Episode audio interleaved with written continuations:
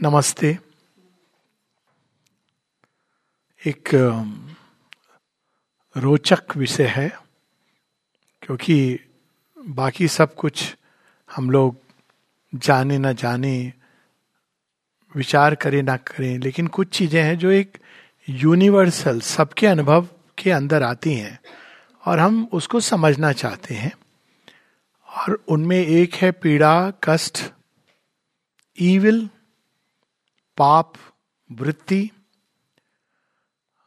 और उसके साथ में मृत्यु पुनर्जन्म पुनर्जन्म भी में से कि हम नहीं जानते पुनर्जन्म होता है कि नहीं, किंतु मृत्यु, ये सब एक सबके स्कोप के अंदर है within the range of everybody so थोड़ा सा हम लोग मृत्यु के ऊपर विचार कर सकते हैं, भारतीय सभ्यता के पॉइंट ऑफ़ व्यू से।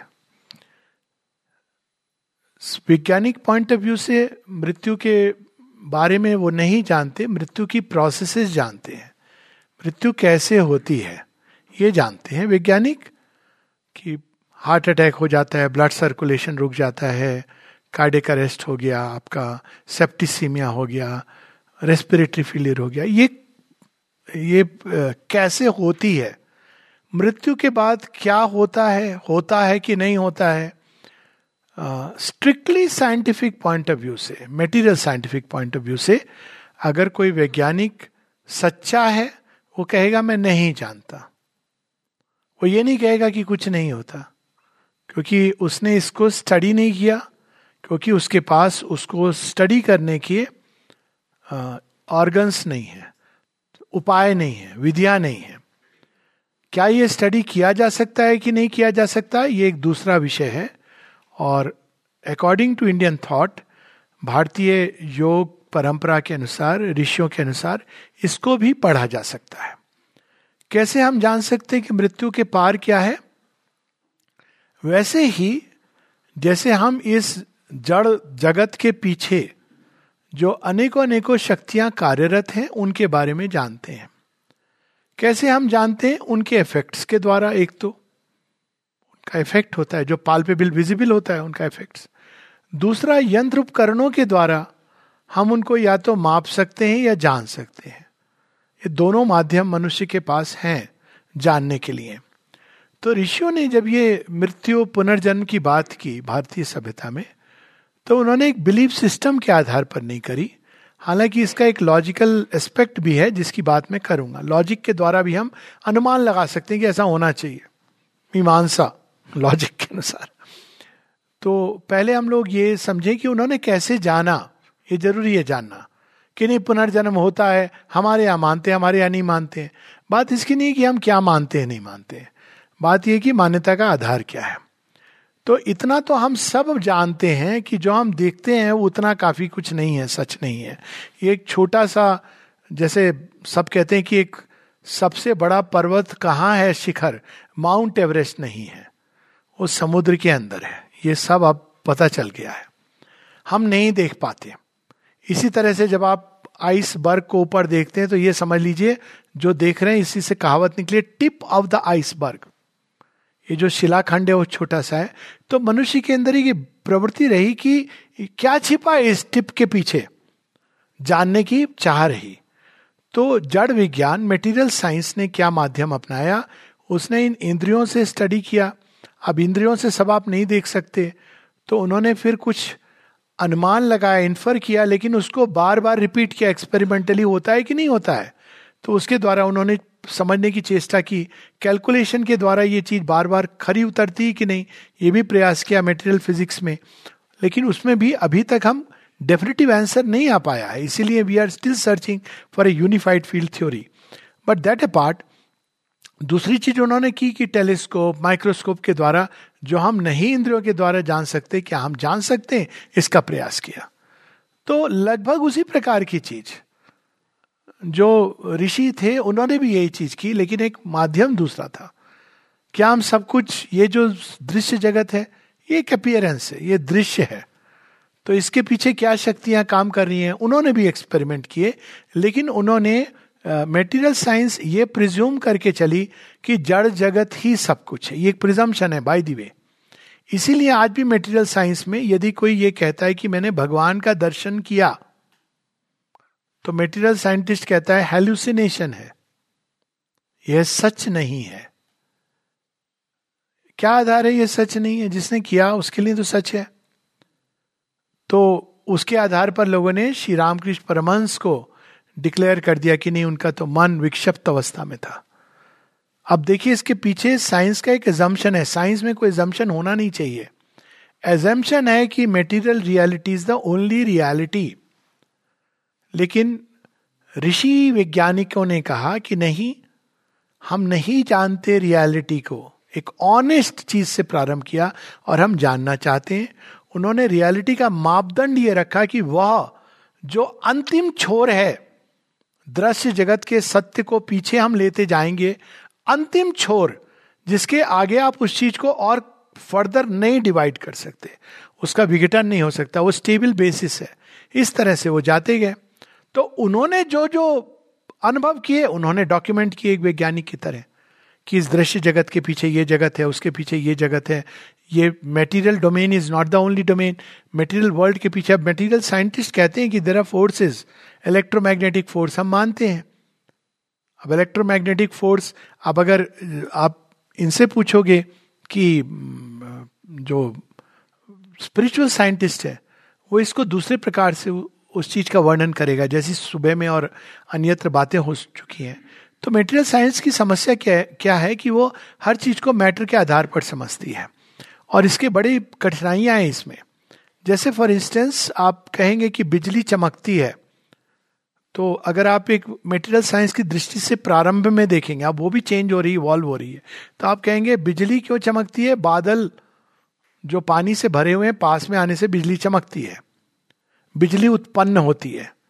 लेकिन जो स्पिरिचुअल साइंटिस्ट है, वो कि, वो कहेगा, और आज मेटेरियल साइंटिस्ट भी कहता है, नहीं, विद्वत की संभावना प्रकृति के अंदर है, ये केवल एक आउटर कंडीशन है। तो स्पिरिचुअल साइंटिस्ट ये कहता है matter is only a condition देखिए, दोनों में अंतर है। कंडीशन है। किस चीज़ की कंडीशन है?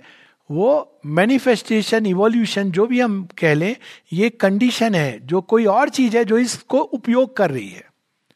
It is only a condition for creating something for bringing out something जो छिपी हुई है उसको ब्रिंग आउट कर रहा है। ये ज़्यादा लॉजिकल है, क्योंकि अगर मैटर ही सोल रियलिटी है तो उसमें ना जीवन आना चाहिए, ना मन आना चाहिए, ना अभिप्सा आनी चाहिए। कोई चीज़ का स्थान नहीं है। और मेटीरियल साइंटिस्ट जो बड़े रिजिड है, उनकी यही समस्या है। वो कहते हैं कि थिंकिंग क्या है? वो ब्रेन के अंदर जो चल रहा है न्यूरॉन्स उससे थिंकिंग होती है। तो इससे एक बैकग्राउंड ज़रूरी है, क्योंकि हम केवल एक मान्यताओं के आधार पर नहीं बढ़ेंगे। तो अब मेटीरियल साइंटिस्ट कहता है थॉट क्या है? आप मेटीरियल साइंटिस्ट से पूछिए। वो कहेगा being a psychologist I can say वो कहेगा, वो ब्रेन के सर्किट्स हैं। वो ऐसे घूमते रहते हैं इलेक्ट्रिकल करंट तो थॉट जन्म लेता है। तो इसको साइंस की ही भाषा में कहा जाता है दी इवोल्यूशनरी गैप ब्रेन के जो न्यूरॉन्स हैं, उनमें थॉट नहीं है, लेकिन उनके घर्षण से थॉट जन्म ले लेता है। और एक थॉट जन्म ले। ब्रेन में तो इतने न्यूरॉन्स है। अनेकों प्रकार के थॉट जन्म लेते हैं। तो थॉट पहले आता है या ब्रेन की नर्व्स पहले आती हैं। तो स्पिरिचुअल साइंटिस्ट ने इसको रिवर्स ऑर्डर किया, क्योंकि वो रियलिटी तक जाते जाते उन्होंने पूरे प्रोसेस से रियलिटी को जाना। अब उन्होंने रिवर्स की क्रिएशन को, सृष्टि को। तो उन्होंने क्या किया? उन्होंने कहा मैटीरियल वर्ल्ड आधार नहीं है ओरिजिनल मेटीरियल वर्ल्ड आधार है केवल क्रिएशन का और इवोल्यूशन का। लेकिन ओरिजिन कहाँ है सृष्टि की? तो उन्होंने कहा अश्वत्थ वृक्ष की तरह ऊर्धर्व मूल शाखा। ओरिजिन वहाँ है। और वहाँ से वो सृष्टि धीरे धीरे धीरे धीरे कंडेंस होती हुई ये जड़ जगत बनती है। अब सारी उसमें टॉपसी टर्वी हो गई अंडरस्टैंडिंग उनका भी आधार ये था, प्रत्यक्ष, प्रमाण, और उन्होंने भी ये देखा कि इसके प्रभाव होते हैं। अब कैसे प्रभाव हम देखेंगे? अब दो में अब मेडिकल साइंस में दे आपको एक विचारधारा दे, दे रहा हूँ। मेडिकल साइंस में आप कहीं जाके एक स्ट्रिक्ट जो डॉक्टर है कई डॉक्टरों में ये बदलाव है आजकल फॉर्चुनेटली आप बोलोगे कि किसी को ये बीमारी हो गई हार्ट अटैक मैं उसके लिए दुआ मांगू? डॉक्टर के मांगना है मांगो लेकिन काम तो हमारी दवाई करेगी। वैसे कुछ लोग बाई चांस ठीक हो जाते हैं। चांस जैसे हम लोग कहते हैं ना, भाग्य बाई चांस लेकिन अगर आप स्पिरिचुअल साइंटिस्ट से पूछोगे तो वो कहेगा कि दवा का अपना द्रव्य गुण है, लेकिन इस द्रव्य गुण को आप कई लेवल्स पे एक्टिवेट कर सकते हो। प्रार्थना का अपना प्रभाव होता है, गुह्य शक्तियों का अपना प्रभाव होता है तो उसका विजन कहीं अधिक होलिस्टिक है। डिवाइन इंटरवेंशन डायरेक्टली इन सब चीज़ों के थ्रू कट ऑफ़ कर सकता है। तो उसने इस सृष्टि को समग्र रूप से देखा। तो पहला एजम्पन ये था कि मैटर इज़ सोल रियलिटी जो मॉडर्न साइंटिस्ट ने किया, अब उसमें बदलाव आ रहा है but I don't want to stretch into string theories and all the changes because फिर वो फिजिक्स की क्लास हो जाएगी। और साथ में वेर एज स्पिरिचुअल साइंटिस्ट कहता है no let me first know what is real get real then I will understand the rest of the creation इधर उधर से टुकड़ा पकड़ के नहीं समझ आता। कितनी अच्छी बात है। मनुष्य के किसी एक व्यवहार को देख के आप समझ सकते हो। अब देखिए इसकी टोटैलिटी में किसी चीज़ को समझना, उसकी सोल से समझना कितना डिफरेंस होता है, जबकि आप किसी चीज़ को बाहर से पकड़ते हो। जो केवल बाहर से पकड़ते हैं, वो श्री राम पर लांछन लगाते हैं। लगाते हैं ना? लांछन। बुद्ध के ऊपर भी छोड़ के चले गए अपनी वाइफ को, बच्चे को। जो सोल से पकड़ते हैं, वो कहते हैं, राम समान प्रभु ना ही कहूँ। क्यों कहते हैं? अब वो हर चीज़ को, हर कर्म को राम के, उनकी सोल के मेजर से देख रहे हैं। उन्होंने जो भी किया शेरविंद का एक एफोरिज्म है that Rama killed Vali who shall say whether it was the right thing और wrong but this we know that he acted divinely ये ये एक अंदर में आप आप, आप उसको logically I can explain I have explain about all this कि कैसे वो उसके पीछे क्या क्या राम के अंदर क्या क्या था जो उन्होंने वाली का वध किया इस प्रकार से। That's a different part it's already have spoken about it Buddha के अंदर क्या हुआ होगा जब वो घर में छोड़ करके जाते हैं? हर व्यक्ति घर छोड़ के जाने वाला बुद्ध नहीं होता। एस्केपिस्ट होता है। बुद्ध तो संसार की पीड़ा को आत्मसात करके जाते हैं। उनको पता है कि मेरी पत्नी को पीड़ा होगी, मेरे बच्चे को पीड़ा होगी, लेकिन मुझे इस समय जगत की पीड़ा का समाधान ढूंढना हो। Then we seem like a scientist like madam Curie जो भूल गई अपने बच्चे के बारे में, और हर हस्बैंड जो भूल गया कि मेरी वाइफ मेरी मैरिज एनिवर्सरी होती है। It is documented he didn't remember marriage anniversary तो वही वाइफ जो उसको ये ताना देती हैं। भूल गए, आज भी तुम काम करते रहे, मैं क्या करूँ?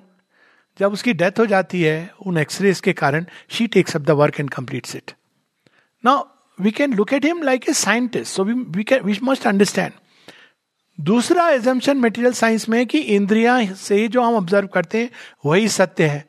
अब हम सब जानते हैं कि यह सत्य नहीं है। कौन नहीं जानता इंद्रियों की सीमा को? तो ऋषि ने कहा, आप क्या करें? तो उन्होंने देखा कि इंद्रियों का ओरिजिन क्या है। भगवान कैसे रियलिटी कैसे देखती है? तो उन्होंने देखा, ये इंद्रियों से जो हम संसार को अनुभव करते हैं, ये मेटीरियल वर्ल्ड में आकर के ये सूक्ष्म शक्तियाँ जिसके द्वारा, सूक्ष्म इंद्रियाँ जिनके द्वारा हम अनुभव करते हैं, अब वो मैटर वर्ल्ड में आके ग्रॉस हो जाती हैं और वो पकड़ नहीं पाती कई चीज़ों को। इसका भी प्रैक्टिकल उदाहरण है। कई लोगों को महसूस होता है अपने अंदर चीज़ें। जानते नहीं है, वो बाहर का प्रमाण इंद्रियों के द्वारा उनको प्रमाण नहीं मिलता है। क्योंकि वो इसमें आ गई। तो उन्होंने कहा, क्या हम इंद्रियों को जगा सकते हैं? सूक्ष्म इंद्रियों को जगाया, योग के द्वारा, तप के द्वारा। और उन्होंने कई अन्य शक्तियों को देखा, प्रमाण ढूंढे। सो इंद्रियों की सीमा। तीसरा मेटीरियल साइंस का एजम्पन है रीजन इज़ द हाइएस्ट भगवान को भी तर्क की तुला पर खरा उतरना है। अब भगवान है मस्त मौला। उनको बड़ा मज़ा आता है तर्क के साथ खेलने को। तो क्या करते हैं? बगुले को उज्जवल पंख दे देते हैं, कोयल को काली बना देते हैं। अब मनुष्य कह रहा है, भगवान को तो लॉजिकल होना चाहिए। बगुला तो बड़ा बदमाश है। उसको इतना उज्जवल क्यों बना दिया? और कोयल की वाणी में कितनी मिठास है, उसको काला क्यों बना दिया? किसी ने पूछ लिया भगवान से। उज्जवल पंख दिए बगुले को, कोयल के ही विधिकारी उधो कर्मन की गति न्यारी। भगवान ने कहा उधो रुक जा। तुझे किसने कहा कि काला बुरा होता है, सांवरा सलोना होता है, श्याम सुंदर होता है। ना यू सी अब एक पूरी दृष्टि अलग है इसमें। हमारी कई सारे जो चीज़ें हम सिस्टम्स हमारे थॉट के they are based on certain presumption so the yogi is made no presumption reason is not the highest is there क्या मनुष्य के अंदर कोई और फैकल्टी है जो हाइएस्ट है? तो उन्होंने देखा कि बड़े सारे जीव जंतु हैं जो बिना रीजन के ऑपरेट करते हैं, परफेक्टली करते हैं। सांप पाँच गज की दूरी से अचानक डांट करता है और एकदम सही जगह डंक मारता है, डसता है। इसके पहले कि आप उसको किसी ने कोई नहीं बताया। ईगल ऊपर उड़ रही है, पक्षी को देखती है, उसके पास कोई कैलकुलेटर नहीं है, किस गति से मुझे कितने एंगल पर क्या करना है। और वो फटाक से जाके अपने उसको ले जाती। ये कौन सी प्रज्ञा है जो पशुओं के अंदर है मेटेरियल क्रिएशन के अंदर, किसने बता दिया कि इलेक्ट्रॉन के अंदर कनाद ये वैशेषिका किसने बताया कि एटम्स के अंदर वो इलेक्ट्रॉन को आठ या दो होने चाहिए बाहर की सर्किट में? तो उन्होंने जब उसके पीछे गए तो उन्होंने देखा कि सारी सृष्टि में एक इंट्यूटिव विजडम है जो ऑपरेट करती है। एनिमल में वो इंस्टिंक्ट है। तो उन्होंने कहा तो मनुष्य ने खो दिया इसको, अब तो रीजन हम इंफीरियर सिस्टम से ऑपरेट कर रहे हैं। इसको कहा गया द फॉल ऑफ़ मैन तो क्या हम इंट्यूशन को रिकवर कर सकते हैं? तो अगेन दे डिस्कवर्ड कि हम इसको रिकवर कर सकते हैं। और इंट्यूशन के द्वारा हम उन सत्यों को जान सकते हैं, अंतर्भाष, जो हम नहीं जानते। और in process they discovered many other things inspiration revelation Ila Mahi Saraswati तो इस आधार पर उन्होंने जो कहा, वो कहा। इस आधार पर उन्होंने देखा कि मृत्यु के बाद सब कुछ अंत नहीं होता है। सच तो यह है कि जड़ तत्व का भी अंत नहीं होता है। Body only changes form it moves from one form into another form एक तो फ़ूड चेन का हिस्सा बन जाता है अगर उसको छोड़ दिया जाए, जैसे पारसीस करते हैं, या जंगल में एनिमल्स के साथ होता है, या फिर वो धीरे धीरे एनर्जी में कन्वर्ट हो जाता है। नष्ट नहीं होता। तो पहली चीज़ जो सामने आती है, अरे नष्ट तो कुछ नहीं होता। तो फिर क्या मेरे विचार, भावनाएँ डिजायर्स वो नष्ट हो जाते हैं? अगर उनका आधार बॉडी है तो नेचुरली वो नष्ट हो जाएँगे। लेकिन अगर हम ये कहें कि नहीं बॉडी को तो वो यूज़ करते हैं। वो कार में, हमारी कार में बैठने वाले सहयात्री हैं। लेकिन वो उसके कारण नहीं है तो वो नष्ट नहीं होंगे। तो नष्ट नहीं होते तो कहाँ जाते हैं? लॉजिकल थिंग इज़ कि जब शरीर अपनी जगह चला गया, जो हमारे प्राण के आवेग हैं, संवेग हैं, कामनाएँ हैं ईर्षा है, द्वेष है, सबकी कोई तो जगह होगी, अपने आप तो नहीं आ गए तो उन्हें कहा, ऐसे जगत है जहाँ से ईर्षा कामना, द्वेष, पाताल, जहाँ आँसू राक्षस निवास करते हैं। वो कहते हैं, हमारे साथी को तुम आ जाओ आ जाओ आ जाओ। जैसी देही देह छोड़ता है, देखते कि ये तो कामना ईर्षा द्वेष, भय से भरा हुआ वो कहते come come come you are one of us तो सोल सटल बॉडी में निकली। अगर वो इन्हीं चीज़ों से भरी रही तो उसको पुल करते हैं। पुल करते हैं तो थोड़ी देर वो उस अवस्था में चला जाता है। लेकिन उस अवस्था में वो वहाँ उससे अपने अंदर एब्जॉर्व करते हैं। जैसे जड़ तत्व को एब्जॉर्व करते हैं, प्राण तत्व के स्पंदनों को एब्जॉर्व करती हैं शक्तियाँ। बड़ी होती हैं। खा खा के वो भी मोटी होती हैं। हर बार जब हम भयभीत होते हैं, हम कोरोना को बल देते हैं। क्योंकि ये शक्तियाँ इनके पीछे बड़ी होती हैं। तो वो बड़ी हो गई। जब उन्होंने खा लिया तो अब कौन सा देह बचा? देही तो है, पर अब उसके अंदर मन का देह, विचार, विचारों का देह। तो फिर आगे बढ़ता है। मन के जगत में प्रवेश करता है। वहाँ पे जैसे उसके विचार हो, मन के जगत में भी there are higher and lower world उसके अनुसार वो वहाँ खिंचा चला जाता है। और वहाँ भी उसके साथ स्वागत सत्कार होता है। ला हमारा भोजन। अगर आपने बड़े सुंदर विचार हैं तो कहते हैं ये तो बेकार की चीज़ है। ऐसा होता है, कई लोगों को सत्संग लगता है यूजलेस जैसे श्री रामकृष्ण परमहंस ने कहानी बताई कि कुछ मछुआरन रात को रुक गई, एक फूल वाले के घर बहुत बड़ वृष्टि हो रही थी। फूल वाले ने कहा, यहाँ बहुत सारे फूल हैं, यहाँ तो गोदाम है मेरा, सो जाओ। सुबह पूछा, अच्छी नींद आई? बोली, नहीं, कैसी दुर्गंध थी फूलों की। हम तो बिना मछलियों की सुगंध के सो नहीं सकते। पुष्पक पिक्चर का वो ओरिजिनल स्टोरी है। झगड़े के बिना मोहल्ले में हमें नींद नहीं आती, शोर शराबा नहीं हो। तो इसी प्रकार से मन के जगत में मनोमय देह, यानी हमारी एक देह नहीं है। देह क्या है? इट इज़ ए कवरिंग ये मेटीरियल देह is the last final encasement जिसके अंदर टाइटली बंद कर दिया जाता है सोल को। क्यों? क्योंकि नहीं तो, तो निकल भागेगा आसानी से। और उसके सारे जैसे पिरामिड्स इजिप्ट में वो बंद कर देते ना उसके जितने भी इवोल्यूशन के लिए सामान है यूनिवर्सल नेचर जुटा देती है। थोड़े विचार हैं थोड़े भावनाएँ हैं थोड़ा खुशी, थोड़ा गम, सब संभावनाएँ डाल दी। फिर उसने कहा, मैं तो एकदम बंद हो गया। कहा, नहीं नहीं, ठहरो, हम ओपनिंग क्रिएट करेंगे। सेंसेस के द्वारा चार पाँच ओपनिंग कर दी। तुम रहोगे डिब्बे में बंद? देख सकते हो। काम कैसे करेंगे? कर्मेंद्रिया बना दी हाथ, पाँव, मुख। ठीक है, अब उसको उलझा दिया उसमें। अब वो बाहर से ले रहा है चीज़ों को, अंदर में, और अंदर से बाहर की ओर दे रहा है। ये कांस्टेंट प्रोसेस चल रही है। उसी में जितना चेंज हो सकता है चेंज होता है। कोई कोई वो कहता है बिरला कि ये मुझे डब्बे में बंद किसने किया? तो फिर वो, जैसा कि लिखा है, वो इनसे खींचकर अपनी कॉन्शियसनेस को अंदर की ओर तो पीछे एक द्वार खुला हुआ है सीक्रेट डोर जिसके थ्रू वो एस्केप कर सकता है। बड़ा सुंदर सृष्टि है। वो बाहर निकल सकता है, उसने देखा ही नहीं क्योंकि वो आगे क्लूड है। That's the logic of yoga turn inwards turn within और जब हम योग नहीं करते हैं तो भगवान रोग भेजते हैं। कहते हैं कि चल तुझे मैं ऐसी सिचुएशन कर दूँगा you will be compelled to turn within जीवन में इतने कष्ट होंगे। तो कहेगा, ये कौन सी दुनिया है? कहाँ मैं फंस गया हूँ? तो तब कहता है, कोई और दरवाज़ा है? तो पीछे से आवाज़ आती है, ये तो दिखता नहीं है। हाँ दिखता नहीं है, पर है। अब ऐसी चीज़ मत कहो जो दिखता नहीं है वहाँ तुम जाने को। ये तो हमारे लिए बहुत बड़ी छलांग होगी। तो कहेंगे हाँ लीप ऑफ़ फेथ है। तो इसके लिए क्या करना पड़ेगा? ये जो इंद्रिया है, उससे खींच ले। अब ये तो क्या बात आप कर रहे हो? यही तो मेरी जमा पूंजी है। सब कुछ तो यही मेरा संसार है। आप कह रहे हो, इससे ही खत्म करके तुम अंदर जाओ। अब चॉइस तेरी है। फिर भी नहीं मानता है। तो इंद्रियों के संसार में इतना पीड़ा कष्ट दिखाई देने लगता है। कहता है, यार, जो भी है लेट मी ट्राई दिस यही ऑप्शन ट्राई करे। तो पीड़ा कष्ट संसार में दंड नहीं होता है। अक्सर पुरस्कार होता है। भूले को राह दिखाने का एक रास्ता होता है। कर्म फल को जैसे हम समझते हैं कि जिसने पुण्य कर्म किए थे उसके घर में भगवान सिल्वर या गोल्डन, पता नहीं सिल्वर स्पून क्यों कहते हैं I don't know golden spoon in the mouth दे के भेजते हैं। शायद उसने बहुत अच्छे कर्म नहीं किए थे। तो भगवान कहते तो अभी बच्चा है इन्फेंट स्कूल में है तो अभी अंदर वंदर तो मुड़ेगा नहीं। तो यही कर, तू सोने के साथ खेल।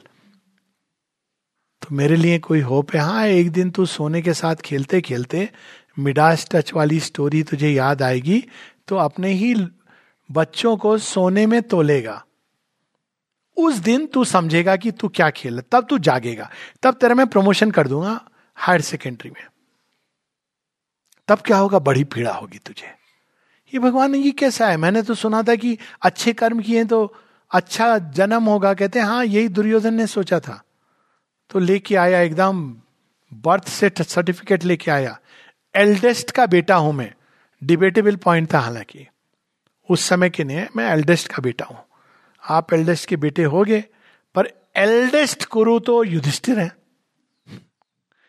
और उस समय के नियम के अनुसार a defective person could not become the king so बड़ी समस्या हो गई। अब ये कैलकुलेशन में नहीं था दुर्योधन के because there is the incalculable that is moving with our life कोई भी कर्म का विधान मैथमेटिकल नहीं होता। अगर हम ये समझते हैं कि इतने रुपए दिए थे नेक्स्ट लाइफ में आपको वो व्यक्ति इतने रुपए देगा एग्जैक्ट मैथमेटिक्स के द्वारा अब कौन से इंटरेस्ट रेट से देगा, कौन से बैंक के अकाउंट से, ये भी तो सोचो।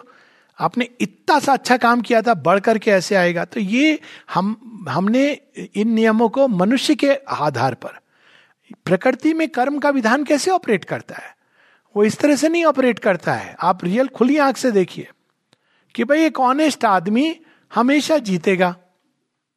क्यों जीतेगा? वो शेर से लड़ जाएगा बोलेगा मैं ऑनेस्ट हूँ। मर जाएगा शेर उसको खा लेगा। शेर से छोड़िए सुमो रेस्लर से लड़ेगा पड़ोस के गुंडे से लड़ेगा। बोलेगा मैं तो बहुत अच्छा आदमी हूँ। मैं ईमानदार हूँ इनकम टैक्स भी फ़ाइल करता हूँ। गुंडा कहेगा वो तो सरकार को बताना मेरे सामने तो, तो धूल मिट्टी चाटेगा। अब समझ आ रहा है कि टॉलरेंस वाली बात strength meet strength if you don't cultivate strength only knowledge you will be run over because ऐसी फोर्सेज हैं संसार में। तो ये कर्म का विधान क्या? आप स्ट्रेंथ में अपनी ऊर्जा ला रहे हो तो स्ट्रेंथ डेवलप करेगी प्रकृति विच इज़ लॉजिकल एक धूर्त व्यक्ति धूर्तता में बढ़ता चला जाता है। तो ये क्या विधान हुआ? आपने दंड क्या दिया? अरे, इससे बड़ा दंड क्या है कि अंत में लाइफ के धूर्त बना? बनने को कुछ और आया था। धूर्त बन के देखो कितना नुकसान हुआ। धूर्त बना तो उसने अपने ही अंदर में कांटेक्ट को खो दिया डिवाइन के साथ। वो पीछे जो दरवाज़ा था वो बंद होता चला गया। तो वो तो और अधिक पीड़ा में चला गया। उसको पता ही नहीं है कि रियल जॉय क्या होता है। तो वो समझ रहा है धूर्तता के द्वारा मुझे जॉय आएगा। और गैम्बलिंग करता रहा। और गैम्बलिंग करता करता वो इसी हार जीत में लगा रहा। लेकिन रियल जॉय तो उसने अनुभव ही नहीं किया। तो this is the principle of rebirth first of all nature, कि आप जिस चीज़ में अपनी ऊर्जा और ध्यान को लगाते हो, वो बढ़ती है which is consistent with logic and the observation of life आप भगवान में ध्यान लगाओगे तो भगवान बढ़ेंगे। ये नहीं होगा कि हर कोई आकर के आपको ये कर दे, वो कर दे। ये कोई ज़रूरी नहीं है कि आपको पद विभूषण मिलेगा। लेकिन अगर आप इस दिशा में लगाओगे कि मुझे तो पद्म भूषण चाहिए तो आप उस दिशा में आपका बढ़, बढ़ेंगे। आपको वो मिल जाएगा। पर कौन जाने किस चीज़ के आधार पर? तो ये जो हमारे अंदर ये आइडिया होता है कि बाहर का फल, ये ह्यूमन आइडिया है।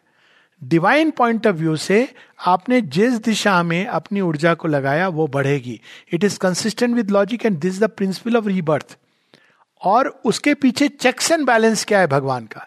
एक लिमिट के बियॉन्ड, क्योंकि वह फाइनाइट है, you will meet a dead end. धूर्त एक पॉइंट तक जाके वो देखेगा कि यार धूर्तता से मैं अब क्या करूँगा? आप कितने भी नॉन वेजिटेरियन हो, एक समय आएगा जब आपके दांत टूट जाएँगे, तब आपको वेजिटेरियन बनना पड़ेगा। आप ये नहीं कह सकते कि मुझे मुर्गा दो खाने को। नहीं खाया जा रहा है। तो ये प्रकृति में चेक्स एंड बैलेंस क्या है? Only the infinite is infinite all other finite reach dead end और बाकी आपको दे दिया एक्सप्लोर करो। आपको जो चॉइसेस है करो। तो ये इस प्रकार से सृष्टि बड़ी लॉजिकल है व्हेन यू अंडरस्टैंड जब आप ये करते हो, पाप किया था तो ये मिला, पुण्य किया था तो लगता है यार सामने तो नहीं दिखता है कुछ भी। नहीं नहीं, पूर्व जन्म में किया था, अरे कौन से जन्म में किया था? कहीं तो कुछ फ्लैश हो कार्ड ऐसा किया था, वैसा किया था। फिर पाप, ये भी क्वेश्चन आता है।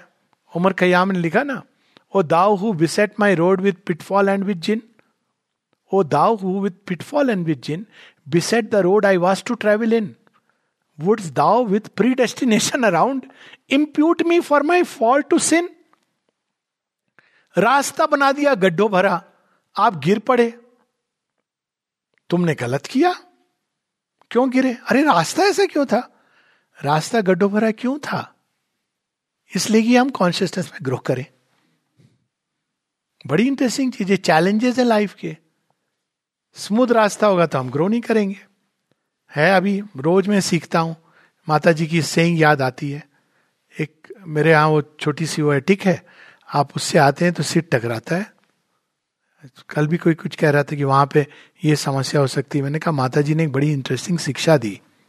तो एक ऐसे लोग जाते थे तो वो हाँ आर्च थी जिससे टकराते थे। तो कहा, माँ, इसको हम ऊपर कर दे, नहीं। लेट पीपल बिकम कॉन्शियस ये ओरिजिनल प्लान है भगवान का। ग्रो कॉन्शियस तो रीबर्थ क्या है? To become more and more conscious सारे कर्म फल एक लर्निंग एक्सपीरियंस है। ये पाप और पुण्य, दंड और पुरस्कार बेचारे भगवान को भी हमने सीओ बना दिया। एक हाथ में छड़ी, एक हाथ में कैरेट पाप किया तुमने तो दो जख में जाओगे जहाँ रोस्ट होगे तुम। अब तो रोस्ट कॉमेडी होने लगी। तो लोग डरते ही नहीं है रोस्ट से, कहते हैं, ठीक है, आदत हो गई उनको। जाएँगे दो जग कह दिया किसी ने। तो आतिशे दो जग से डराता है उन्हें, जो आग को पी जाते हैं पानी करके। तो उनको डरा रहा है दो जग से, कोई बात नहीं। People have stopped getting scared अब कितने दिन आप डराओगे? आप कितना भी डरा लो, मनुष्य को दो जग है, हेल है, नरक है, वो करेगा वही। वो बाद में जाके चार कान पकड़ लेगा आपने।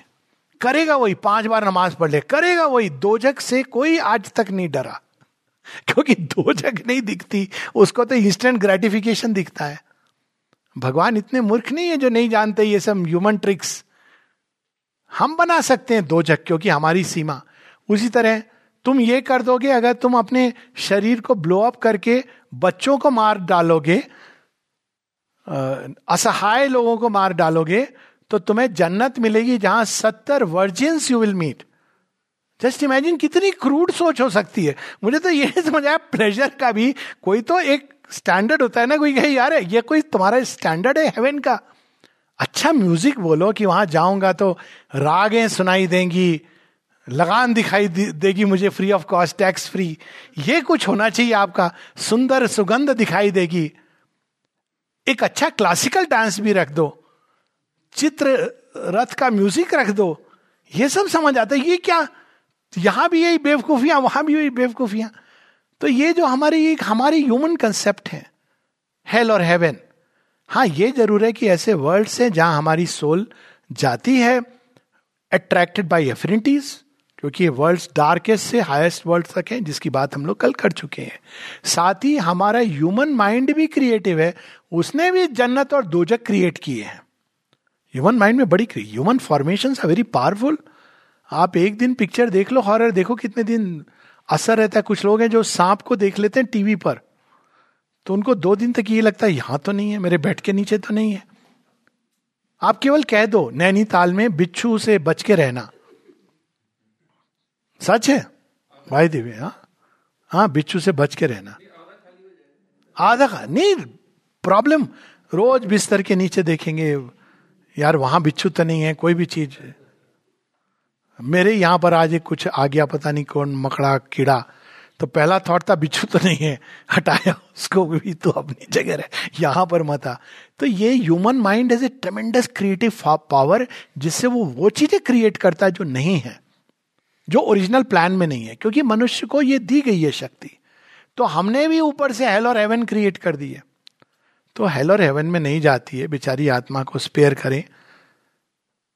आत्मा का केवल एक ही प्रयोजन है इस सृष्टि में आने का, वह है to return back to the divine but enriched with all possibilities केवल रिटर्न नहीं।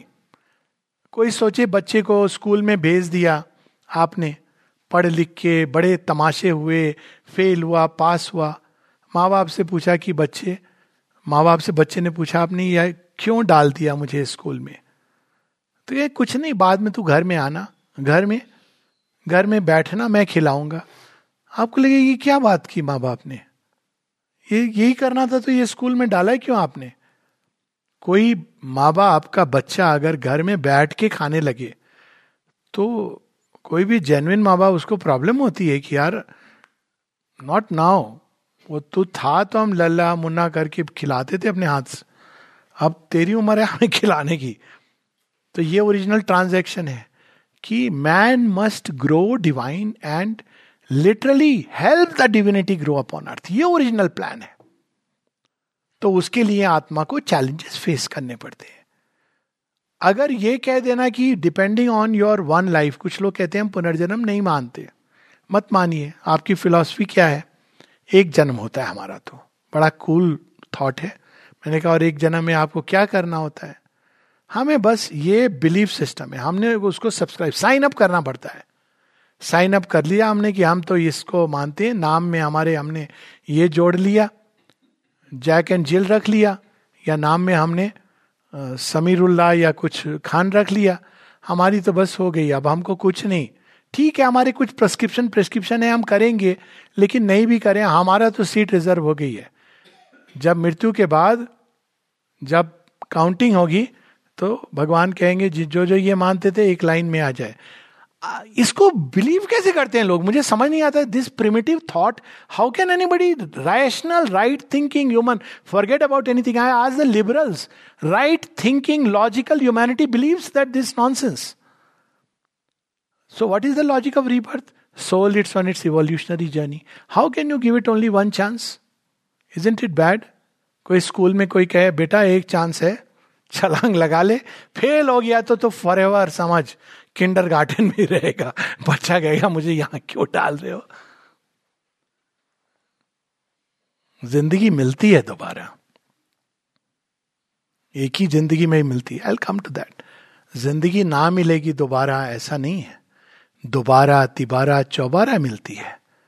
हर बार हम ग्रो करते हैं। कैसे? इसका एक उदाहरण ले लू मैं। आपके पास एक इंजीनियर पुल बनाता है। टूट जाता है। चाहे उसने डेलिबरेटली किया या कैसे भी किया। तो क्या सब कुछ नष्ट हो गया? नहीं। अब देखिए क्या हुआ। Leave side punishment and reward एक तो अगर वो अच्छा इंजीनियर है तो वो सोचेगा मैंने गलती क्या कर दी? वो पुल उसके मन में है। नहीं गया है, वो नॉलेज बेस है। अब वो आगे बढ़ेगा कि मेरे से क्या गलती हुई। लाइट बल्ब का आविष्कार ऐसे हुआ था। 900 बार फेल होकर के लाइट बल्ब बना था। Each failure was a step towards learning यही तो एडिसन ने कहा ना it was a 900 step procedure और दूसरा, वो क्या करेगा? अगर मान लो उसने जानबूझ के किया था। तब देखेगा कि यार टूटा इतने बच्चे, चीख पुकार, यार ये तो मैंने भी नहीं सोचा था कि इतना हंगामा होगा। कहीं ना कहीं कोई चीज़, उसको कोई रिवार्ड पनिशमेंट की ज़रूरत नहीं है। Don't put him in jail there is something inside us खुद ही से मुँह छिपाएगा कई दिन। कि यार अच्छा नहीं था। हमारी बच्चे कहीं उसका कोई अपना आ गया। तो अब क्या है? What is rebirth about rebirth is about constant learning and growth जो आपने एक जन्म में जितना सीखा उसके आगे आप चलोगे और लर्न करते करते आप कहाँ पहुंचोगे? Toward the fullness of the divine क्योंकि हमारे अंदर डिवाइन का सीड है। तो rebirth is a logical necessity the moment we say that there is evolution of soul from life to life which is what Vedanta says कि soul एक seed form में evolve करती हुई चौरासी लाख योनियों से गुजरती हुई अंत में उस जगह पहुँचती है जहाँ वो अपने स्वरूप को पहचान सकती है। Leave side for the moment मोक्ष रूपांतरण। बट ये पार्ट वेदांता एवरीबडी एग्रीज की इवोल्यूशन है। तो यदि इवोल्यूशन है तो आप एक लाइफ टाइम कैसे दे सकते हो? वो भी ना कोई आपको बताता है, ना आपके अंदर वृत्तियाँ। आप किसी के अंदर पाप वृत्ति हो तो कहेगा कि मुझे आप फिर उसके जैसा बना के भेजना था। ये क्या आपने मुझे स्टार्टिंग पॉइंट ही पीछे रखा? अब कह रहे हो कि नहीं, बच्चे तू छलांग लगा दे I cannot so it is a growth by learning and this learning and growing is a constant process taking place in life evolution का प्रमाण क्या है? कॉन्शियस इवोल्यूशन का. इवोल्यूशन का तो है प्रमाण. पर क्या मनुष्य कॉन्शियसली इवॉल्व कर सकते हैं? अक्सर लोग ये प्रश्न करते हैं। ठीक है, नहीं कर सकते, बच्चों को स्कूल में भेजना बंद कर दो। What is school it's about conscious evolution अब वो टर्म नहीं यूज़ कर सकता. All education is about conscious evolution बच्चे नई फैकल्टी डेवलप कर सकते हैं स्कूल में जाके. बच्चे नई चीज़ें सीख सकते हैं. ये पशुओं को नहीं दिया गया. Conscious evolution is unique to human beings और अगर वेदांत कहता है कि इसी कॉन्शियस इवोल्यूशन को एक lifetime is one class and you can go through many classes तो उसमें कौन सी नई बात कह रहा है? कौन सी इसी गलत बात कह रहा है? It's the most logical thing it's nothing but conscious evolution that human beings are engage in animals के साथ कॉन्शियस इवोल्यूशन नहीं होता है नेचर के द्वारा होता है। Look at the logic how beautiful it is और जैसे जैसे हम ग्रो करते हैं, केवल हम नहीं ग्रो करते दिस आइडिया इंडिविजुअल मोक्ष, हम साथ में सब चीज़ों को ग्रो करते हैं। एक व्यक्ति जब ग्रो करता है साइंस टेक्नोलॉजी में, चाहे वो ना चाहे संसार को दे ना दे, घर में तो कम से कम कहेगा, ये जो आपने वायर लगाया ना, वो शॉर्ट सर्किट वाला, इसको थोड़ा ज़्यादा एम्प का लगा दो। Because you will use it to make this world better so conscious evolution के द्वारा वो एक इंडिविजुअल मोक्ष वॉज़ ए लेटर मिसकंसेप्शन हम जैसे इवॉल्व करते हैं, संसार ग्रो करता है। और ये होता है, ये हम देखते हैं एनिमल वर्ल्ड आया ह्यूमन वर्ल्ड आया ह्यूमन वर्ल्ड में technology I the world begin to change better और worse is a different thing तो अगर इस लॉजिक से चले तो जब मनुष्य पूरी तरह इवॉल्व हो जाएगा, एक तो डिवाइन मैनिफेस्ट करेगा तो संसार भी ग्रो करेगा ह्यूमैनिटी ग्रो करेगी तो हमारे यहाँ जो स्पिरिचुअल लाइफ की ओर जाना, उसको स्वार्थ नहीं माना गया। बुद्ध जब जा रहे थे, वो स्वार्थ नहीं कर रहे थे। वो जानते थे कि पहला स्टेप यदि मेरे पास ही ज्ञान नहीं है तो मैं किसी की क्या हेल्प करूँगा? नीम हकीम खतरे जान ऐसे लोग हैं बताते हैं कि ये दवाई ले लो, वो दवाई ले लो। आपने मेडिसिन पढ़ी है? नहीं। पर दूसरा है, रूट कि हम पढ़ेंगे, सीखेंगे जैसे जैसे आप करेंगे वैसे वैसे आप चेंज करेंगे। जब मैं पहले साल एमबीबीएस में था, मुझे हर बीमारी विटामिन डेफिशिएंसी लगती थी, खुद के अंदर भी लगती थी। और हर किसी को मैं कहता राइब ऑफ़ फेविल ले लो ये ले लो, ये डर क्योंकि मुझे और कुछ पता ही नहीं था। फिर जैसे जैसे गया तो कार्डियक यूनिट में गया तो हर जगह मुझे मरमर सुनाई देने लगी। ऐसा लगा कि हार्ट अटैक्स को ठीक कर दूँगा। फिर धीरे धीरे पढ़ के देखा, ज्ञान का तो अंत नहीं। फिर सारी जब मेडिसिन सीख ली एमडी सीख ली तो कहा, ये तो मेरे अज्ञान को दृढ़ हो गई। ये तो हल ही नहीं है। तो दूसरी खोज में this is what is conscious evolution spirituality yoga is a way to accelerate the spiritual evolution evolution conscious evolution accelerate कहाँ तक? जब तक आप पूरी तरह अपने अंदर को डिवाइन जो बीज है, वो पूरा डिविनिटी में ब्लॉसम नहीं कर जाता। जब ये हो जाएगा तो आपकी क्लासरूम बंद हो उसको सर्टिफिकेट मिल गया। Now you are fully evolve फिर क्या करें? आपके ऊपर है you want to relax have retired person pension okay you come to one of the lokas and be enjoy life sit and in one of those lokas which are not subject to death and grief पर अगर आपके अंदर हृदय है अभी भी, और उसके अंदर करुणा है तो आप कहोगे कि मैंने तो सीखा, आप सबका कल्याण हो। सबके कल्याण के लोक संग्रहार्थ that is the word use by Shri Krishna तो इसमें इंडिविजुअल इवोल्यूशन और सोशल इवोल्यूशन और कलेक्टिव इवोल्यूशन रिकनसाइल्ड है ऑटोमेटिकली रिकनसाइल्ड है। हम जैसे ग्रो करेंगे वैसे वैसे हमारे परस्पर संबंध बदलेंगे। So this is the logic of rebirth death के बाद क्या होता है? Death is only a process of life क्या एग्जिस्टेंस खत्म हो जाता है? नहीं. एक डिफरेंट मोड में चला जाता है. कैसे? जैसे स्वप्न में. क्या हम खत्म हो जाते हैं? नहीं, हम खत्म नहीं होते.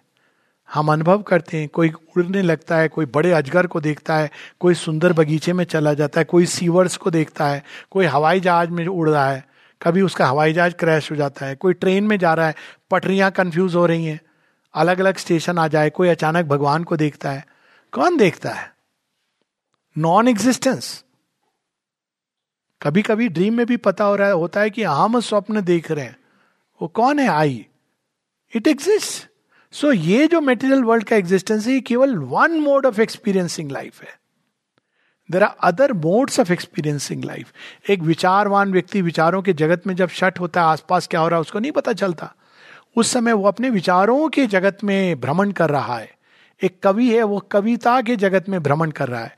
तो इतने लोग जगत हैं, मृत्यु के समय हम इस भौतिक जगत को छोड़ते हैं, लेकिन ये ना जीवन का प्रारंभ है, ना अंत है। We enter into other modes of experiencing reality like virtual reality जैसे ही हम एंटर करते हैं, हमको एक नया, आप देख तो प्राण जगत को देख। वहाँ क्या आप देख रहे हैं लोग? डिजायर्स में इधर उधर एकदम। तो कहते ये तो हमने देखा था कनॉट प्लेस में। हाँ देखिए मेगा कनॉट प्लेस है। किसी को पता नहीं कहाँ जा रहे कोई आपको खींच रहा है इधर, उधर, सारे वो। तो बेचारा घबरा जाता है, कहता है, मुझे वापस जाने दो अर्थ पे but you can't go back it's a miserable state unless आपने एक जीवन, सुंदर जीवन, तब आपको दूसरी लेन है उसके लिए। By the law of attraction you will be entering into diplomatic channels आप जाना भी उधर चाहेंगे, सर? नहीं, आपके लिए नहीं, सर। आप फला फला हो ना, आपके लिए हमने माता जी के संतान हो, आप, मास्टर हैं आपके तो मास्टर विल से ये हमारे कोटे का है। All master say that and mother वो तो स्पेशल पैसेज की नहीं somebody else will pick you don't worry तो ये एक प्रोसेस है जिसमें ये सारी चीज़ें हैं। और जो डिज़ायर में रहा, वो उसमें जाएगा। अंत में कहेगा, मैं क्या करूँ डिज़ायर सेल्फ का? बकरी के अंदर डाल और निकल। तो रीबर्थ में हम वापस नहीं आते हैं। आगे बढ़ते हैं। इवोल्यूशनरी प्रोसेस है। लेकिन कुछ भाग हैं जो बकरी के अंदर, भैंसे के अंदर चले जाएँगे और तब आप देखोगे बकरी उन्मत्त होकर घूम रही है। पूछ लेना, आसपास कोई मरा तो नहीं है? जो छोड़ गया अपनी ग्रीड तो इस प्रकार से हम आगे बढ़ते हैं। रीबर्थ लेकिन अब ये भटक रही होती है जब इस अवस्था में, बड़ी भटकन है। क्रॉट प्लेस में आपको स्मरण तो है कि वापस घर आना है। आप टायर्ड हो गए, आपने ओला बुला ली। यहाँ तो आपको पता ही नहीं है हम कहाँ से आए। आपको एक ही घर पता है कहाँ जाना है। कोई जीपीएस काम नहीं कर रहा वहाँ। तो उस समय जब उस लोक में भ्रमण करते हैं तो भारतवर्ष ने एक ऑकल्ट टेक्नोलॉजी का आविष्कार किया, जिसका नाम है श्राद्ध। उन्होंने कहा, कोई बात नहीं, हम यहाँ रहेंगे। लेकिन रिमोट हमारे पास रहेगा। तुझे उस वर्ल्ड से हम नेविगेट करवाएँगे रिमोट के द्वारा। आप कैसे नेविगेट करवाओगे? हम तो डिज़ायर वर्ल्ड में फंसे हुए हैं। है हमारे पास शमन। आपके सारे डिजायर्स को हम एक पिंड के अंदर कैप्चर करेंगे। कर सकते हैं, बिल्कुल कर सकते हैं। आप किसी भी चीज़ को किसी भी चीज़ से चार्ज कर सकते हैं। तो मंत्र के द्वारा वो ड्रॉ करते हैं और पूरे पिंड में आ गए। पिंड में जब सारा डिज़ायर चला वो जो भटक रहा था, उसमें आ गया। वो उसको कहते हैं ना, वो क्या कहते हैं, प्रेत रूप में या जो भी होता है। उसके बाद वो कहते हैं, अब हम इसको पिंड दान करते हैं। अब उसमें हेल्प बुलाते हैं, सारे आपके पूर्वज उर्वज सब जो जो आ सकते हैं। Help this fellow. तो आते हैं। फिर आप मंत्रों के द्वारा उसको पार करते हैं। जब वो पार हो जाता है, कहते हैं, अब ये यहाँ से निकलकर, प्रेत लोक से निकलकर देवलोक में चला गया। मेंटल वर्ल्ड में, कहते हैं काम खत्म हो गया। अब उसमें भी वो बड़ी टेक्नोलॉजी है, वो साथ में एक पिंड रख के कोने में रख देते हैं। तो वो क्यों करते हैं? वो इसलिए करते हैं कि ये तो अकेला आएगा नहीं डिज़ायर वर्ल्ड से ना जाने कितने सारे भूत पिशाच आएँगे। तो उनके लिए वो रखा हुआ है। Go there get into that you become the genie in the mount of clay बहुत इंटरेस्टिंग टेक्नोलॉजी थी। लेकिन टेक्नोलॉजी इवॉल्व होती है। अब आप पुराने समय के फ़ोन से घुमा घुमा के बाद यही थोड़ी करते रहेंगे। तो टेक्नोलॉजी इवॉल्व हो गई। माता जी से पूछा, क्या करें? कहते नहीं, इतनी लंबी चौड़ी प्रोसेस की ज़रूरत नहीं है। ना उस तरह के जानकार रहे मैं तुम्हें अब वो इंटरनेट मोबाइल वाला सिस्टम आ गया है। करना क्या है माँ? वो फ़ोन रिंग करो, ये सब करो, ये नहीं नहीं, कुछ नहीं, तुम यहाँ बैठो। जो लोग उसको प्रेम करते हैं जो लोग सच्चे से। ऐसे नहीं, रोने वाले लोग आकर के बार बार पूछेंगे, आपको क्या हो गया था? जी, अब आप ऑलरेडी दुखी हो बार बार पूछ रहे हैं। आपको रोना आ रहा है, वो भी वहाँ परेशान हो रहा है कह रहे मैं चला गया, उनको ऐसे छोड़ गया।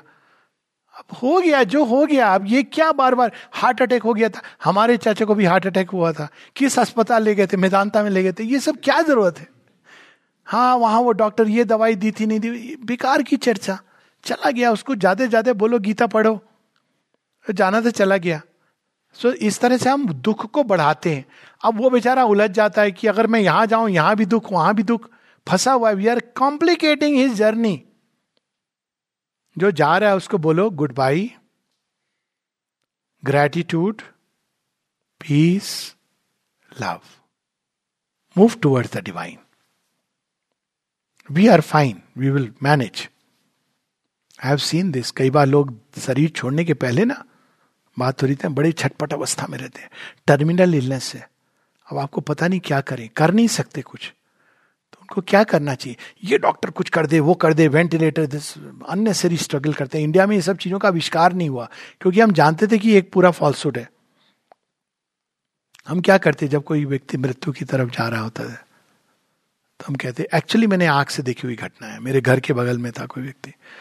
वो पैरलाई लकवा मार गया और now I can put in technical terms तो उसने इशारा किया, अपनी वाइफ को बगल से पांडे जी को बुला लाओ। पिताजी काफ़ी पूजा पाठ करते थे, लोग सम्मान करते थे कि बड़े ऑनेस्ट आदमी हैं और पूजा पाठ करते हैं। तो वो बोला कि, गंगा जल आप डाल दीजिए और तुलसा पत्ती, हमारे घर में तुलसा पत्ती थी, डाल दिया, क्योंकि आप मरने वाले हैं।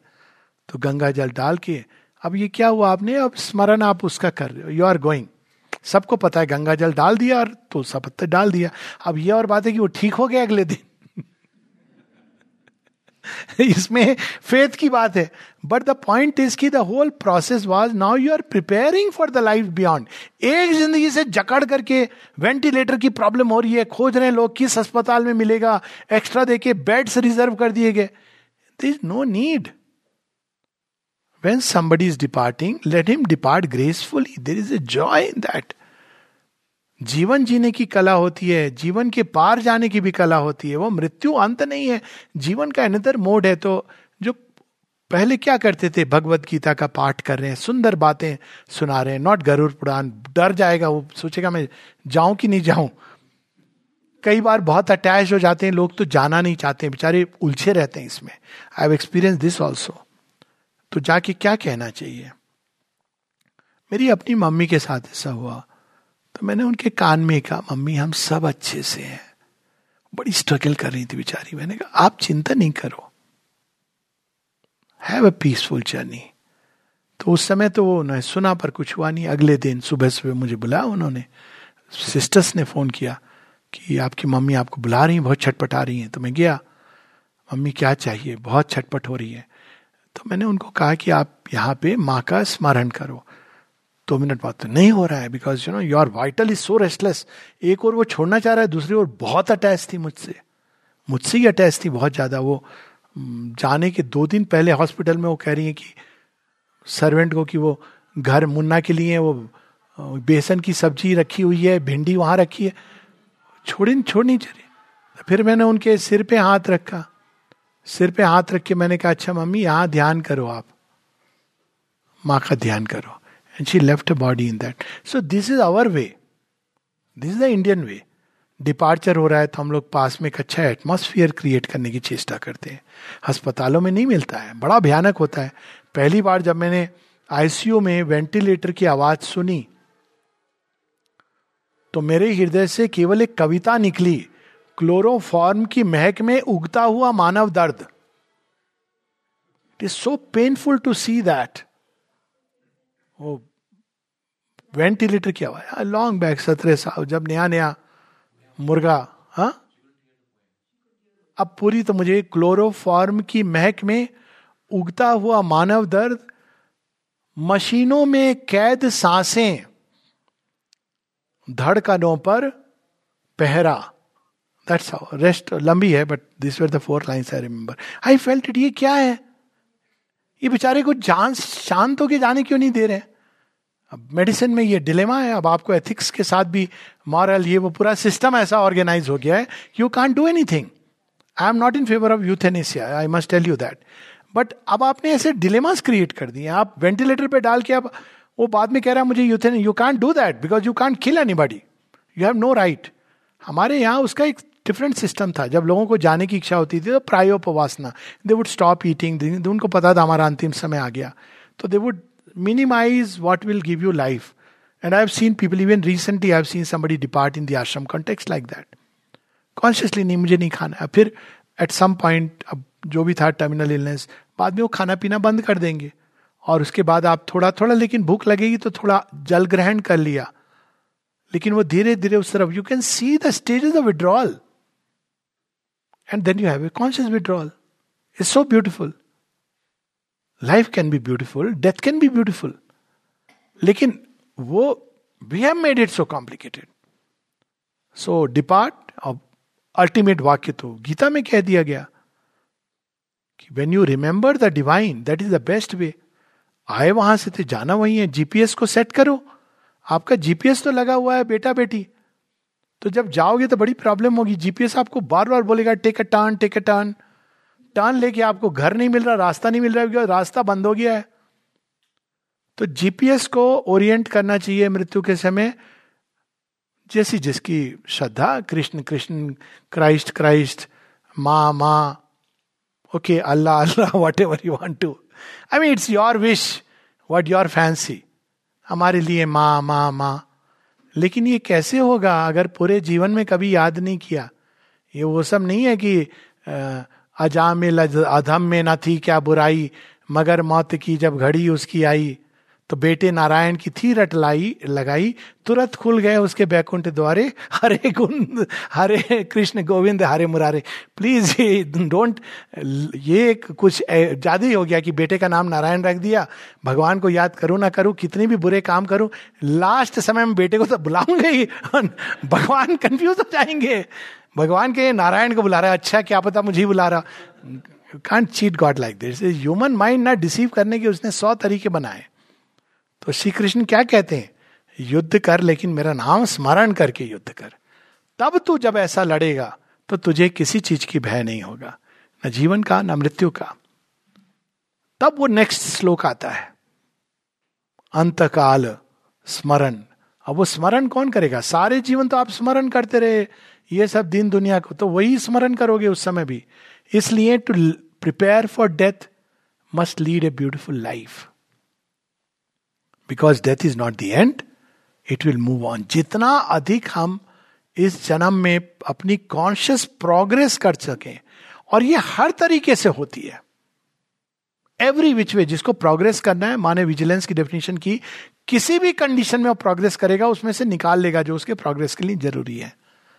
और एक खजाना जो हम साथ लेके जाएँगे sounds like a cliche as old but I must say that I feel that is really true एक समय मुझे भी लगता था कि क्या लोग बोलते हैं? कि नाम का खजाना। बहुत वो लगता था ये क्या चीज़ हुई? आप क्या कर रहे हो? नहीं, कुछ भी भगवान का नाम ले लो, ऐसे थोड़ी होता है। But I must say now with a very as illumine consciousness as is available कि भगवान के नाम का खजाना अर्जित कर लो। यही एक कमाई है जो आपको लीप्स एंड बाउंड से ले जाएगी। कोई पूछे क्यों? इसमें भी लॉजिक तो होनी चाहिए। ये क्या बात हो गई? सेंटिमेंटल बात कर दी आपने अचानक। लॉजिक ये है। हम किन चीज़ों में अटके रहते हैं? नाम और रूपों में। नाम रूप के पीछे कौन है? भगवान है। हर नाम रूप के पीछे। सांख्य की यही तो फिलॉसफी है। नाम रूप नाम रूप। अब इंडियन थॉट ने क्या किया था कि नाम रूप में पूरा नहीं उलझे, इसलिए बेटों के नाम होते थे, आदित्य विष्णु सहस्र नाम से, बेटियों के ललिता सहस्र नाम कहते कहते कुछ तो हम याद करते रहे। पर नाम रूप नाम रूप के पार फॉर्मलेस है। फॉर्म में आप अटके हुए हो। फॉर्म का अपना प्रयोजन है। यहाँ ये नहीं कहा जा रहा है फॉर्म सारा इवोल्यूशन फॉर्म के आधार पर हो रहा है। फॉर्म को भी इवॉल्व करना है। But for a moment just think about it this way तो भगवान ने कहा, ये तो फॉर्म और नाम के आधार पर ही फंसा हुआ है। तो इसको फॉर्म और नाम कहा गया है ना? Diamond cuts diamond surgical scalpel you need to cure the illness which is piercing you from inside like in abscess so भगवान ने कहा, मैं नाम रूप के बंधन में बंध जाऊँगा. लेकिन वो ऐसा नाम रूप रहेगा जहाँ आई एम फुल्ली कॉन्शियस ये सब जो नाम रूप है, इसमें the divine they become unconscious of the divine so you can't access the divine unless somebody has develop that of course technically one can in extreme case आपने अपनी wife या हस्बैंड को इस तरह से प्यार किया कि वो भगवान है।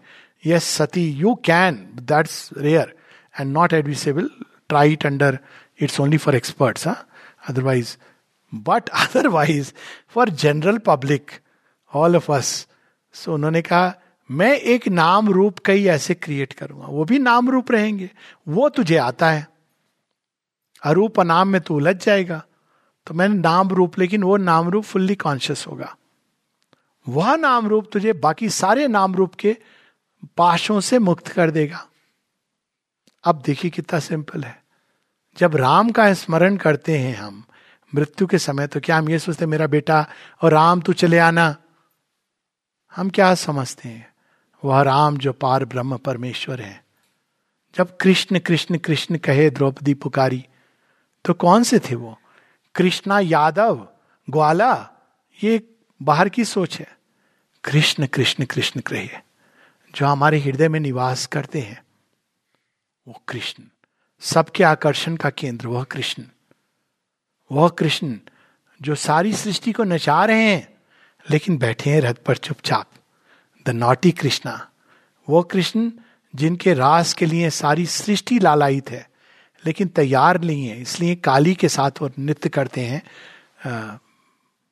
कुरुक्षेत्र में वह कृष्ण जब हम शेयरविंद का नाम लेते हैं माँ को पुकारते हैं किसको पुकारते हैं somebody was born in France on 21st February 1878. But we know that she is the divine consciousness force of the Supreme who has assumed a human body. मा मा मा मा मा। अब देखिए, सारे नाम रूप के बंधन से मुक्त होते चले जाएँगे। ये भी नाम है, रूप है। But this naam and roop is conscious so this is the logic of remembering the divine at the point of death but it work if you have remembered the divine during life so this is about death the moment of dying the departure the different worlds अलग अलग लोग जिनसे हम भ्रमण करते हैं, उसके बाद श्राद्ध का औचित्य लेकिन उसकी जगह now we can just sit together अब नई नई रोड्स बन गई हैं माता जी ने एक ऐसी सुरंग बना दी है माने कहा one of her work was this जिससे, जिसके अंदर थोड़ा सा भी फेथ है गॉड में वो उससे पैसेज शी इज़ क्रिएटेड और this part of her work तो ये सब, अब नई टेक्नोलॉजी आ गई है स्पिरिचुअल कॉन्शियसनेस डिवाइन कॉन्शियसनेस ने नए नए रूप लेके, अवतार के रूप में पार्थिव जगत की अलग लोगों की टेक्नोलॉजी विकसित कर दी है। सो ये सब अब ऑप्शन आ गए हैं। अंत में फिर हम आते हैं, कुछ देर रेस्ट करते हैं। कोई हमारे, कोई मिस्टर चित्रगुप्त नहीं मिलते। चित्रगुप्त हमारा सब कॉन्शियंट है। गुप्त रूप से वो हिडन कैमरा है। सब नोट करता रहता है। इसलिए वह चित्रगुप्त है। थर्ड आई वो hidden not third eye the hidden camera और वो नोट करके रिकॉर्ड करके रख रहा है। अब उसकी बात बाद में होगी।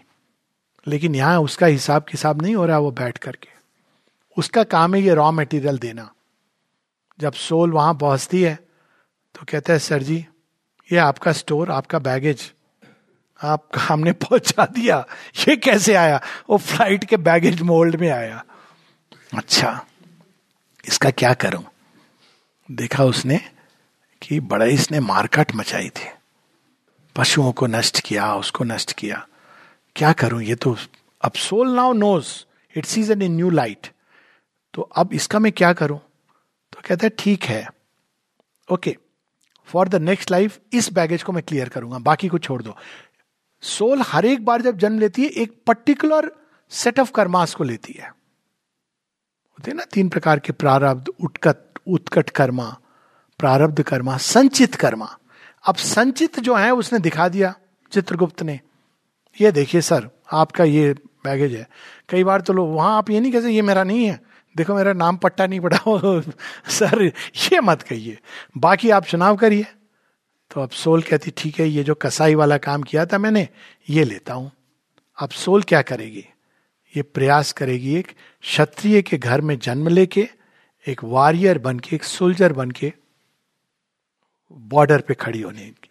वहाँ भी वो, वही कर रही है, मार काट कर रही है, लेकिन अब वो उसमें अपग्रेड हो गई इवॉल्व हो गई। एक एग्ज़ाम्पल है। एक व्यक्ति था, सारे जीवन पंडिताई करता रहा।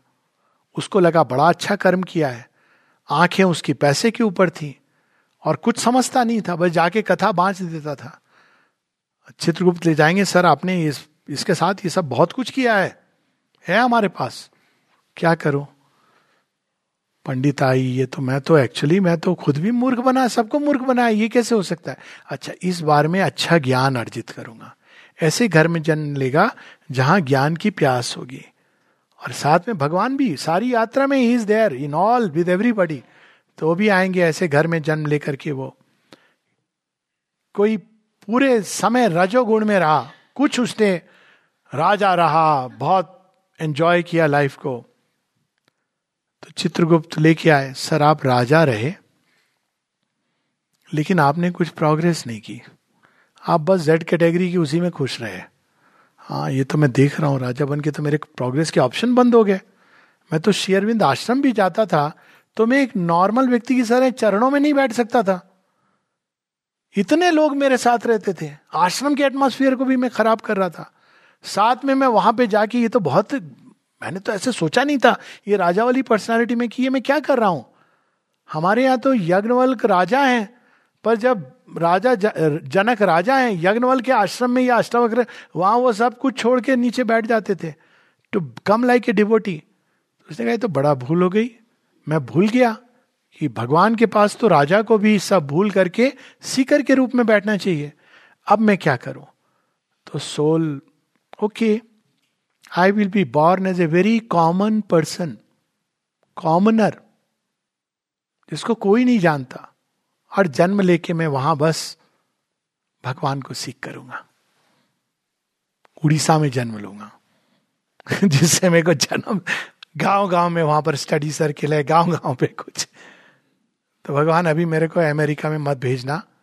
बहुत पैसे देख लिए। I want to now be born in a village in Orissa भाई, अरे आस पड़ोस में दिख जाएँगे मुझे मदरशी और बिंदु। दूसरा कहेगा, नहीं, मुझे तो उनका अलग जगह जगह जगाना देखिए, कोई फॉर्मूला में नहीं बाँध सकते। मैं तो उड़ीसा में जन्मा, बड़ा नाम लिया, भगवान का बड़ा आनंद आया, लेकिन मैंने स्वयं को सीमित कर दिया। भगव चित्रगुप्त लाया, बोला, आप, तुमने प्रोग्रेस की, बट बड़ी सीमित रूप में करी। Yes I see okay soul will say I take the extreme challenge I will be born in Chad heard about this country C H A D I actually saw in a dream that I am in charge तो मुझे तब तक पता ही नहीं था कि ये क्या जगह भी कोई, की क्या नाम सुन लिया मैंने। और वहाँ से ये टेररिज्म हो रहा है, वो हो रहा है एस्केप कर, मैं किसी को बचाने गया हूँ। और खुद ही बंद फाइनली बचा के एक शिप उप लेके पूरी मुझे वो घटना याद है। ड्रीम नहीं it was very clear vision action तो मैंने कहा, ये वर्ड क्या था? ये क्या जगह है? ये कोई मिस्टिक प्लेस है तो देन आई रियलाइज़ की there is an African country like that I will go to that extreme but don't I mean sensible souls will not take that Somalia में जाकर के मैं पायरेट बन के अमेरिका में जाऊँगी और अमेरिका में मैं तुम्हारे नाम का अलग जगाऊँगी। दिस इज़ चैलेंज कच्छ की तरह मैं शुक्राचार्य के डेन में जाकर, अब देखिए, अब कौन ग्रेट है? लक्ष्मण या भरत? तो इस प्रकार से सोल चूज़ करती है। वो बिल्कुल ये नहीं इंटरेस्टेड है कि मुझे अमीर घर में मैंने इट इज़ लीस्ट इंटरेस्टेड वो केवल ये देखती, मेरे प्रोग्रेस के लिए क्या ज़रूरी है? सोल ही चूज़ करती है। सीक्रेटली कभी कभी वो देखती है कि मेरे पूरे जीवन में मैं सारे समय भागता रहा। मुझे एक अपॉर्चुनिटी मिली थी गोल्डन अपॉर्चुनिटी जो मैंने खो दी। तो एक पाँव थोड़े पैरालाइज लेकर के। अब कहीं ज़्यादा कुछ नहीं कर सकती। चारा नहीं बचा। बेचारे के पास तो वो बस बैठ के क्या करेगा? पढ़ेगा भगवान के नाम का। उस समय धरती पर ऐसे लोगों की ज़रूरत होती है जो उसको ये राह दिखा सके। रत्नाकर को वाल्मीकि की। ऐसे लोगों की नहीं। बड़ा पाप किया होगा तूने। देख, तू यहाँ तड़प रहा हो। बेचारा कहेगा, यार ऑलरेडी मेरी लाइफ में बहुत कष्ट है। अब आप मुझे पाप का बोझा और मत डाल दो।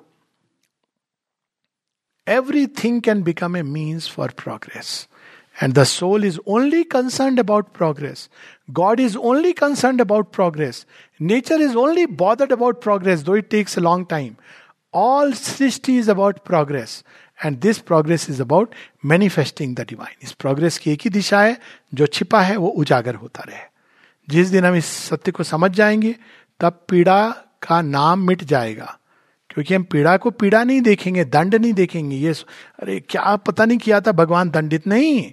कुछ अच्छा किया था तो उन्होंने चैलेंज दिया है। हमारी सोल ने चुना है। हमारी सोल ने इस चीज़ को चुना कि दाना खाक में मिलके गुले गुलफाम होता है। हमारी सोल ने चुना, कटाए सर जो उल्फत में वही सरदार होता है, कि दाना खाक में मिलकर गुले गुलफाम होता है। देन यू अंडरस्टैंड कि why you are going through the experiences of life और हर चीज़ तब प्रगति की दिशा में हम जोड़ सकते हैं और मोड़ सकते हैं, क्योंकि यही ओरिजिनल प्लान है। जब इस प्लान में एम्बिशन का वायरस चला जाता है, कामनाओं का बैक्टीरिया चला जाता है, अहंकार का हार्ट डिज़ीज़ वाली जो कोलेस्ट्रॉल लिपिड चला जा, चर्बी चली जाती है तो प्रॉब्लम शुरू हो जाती है।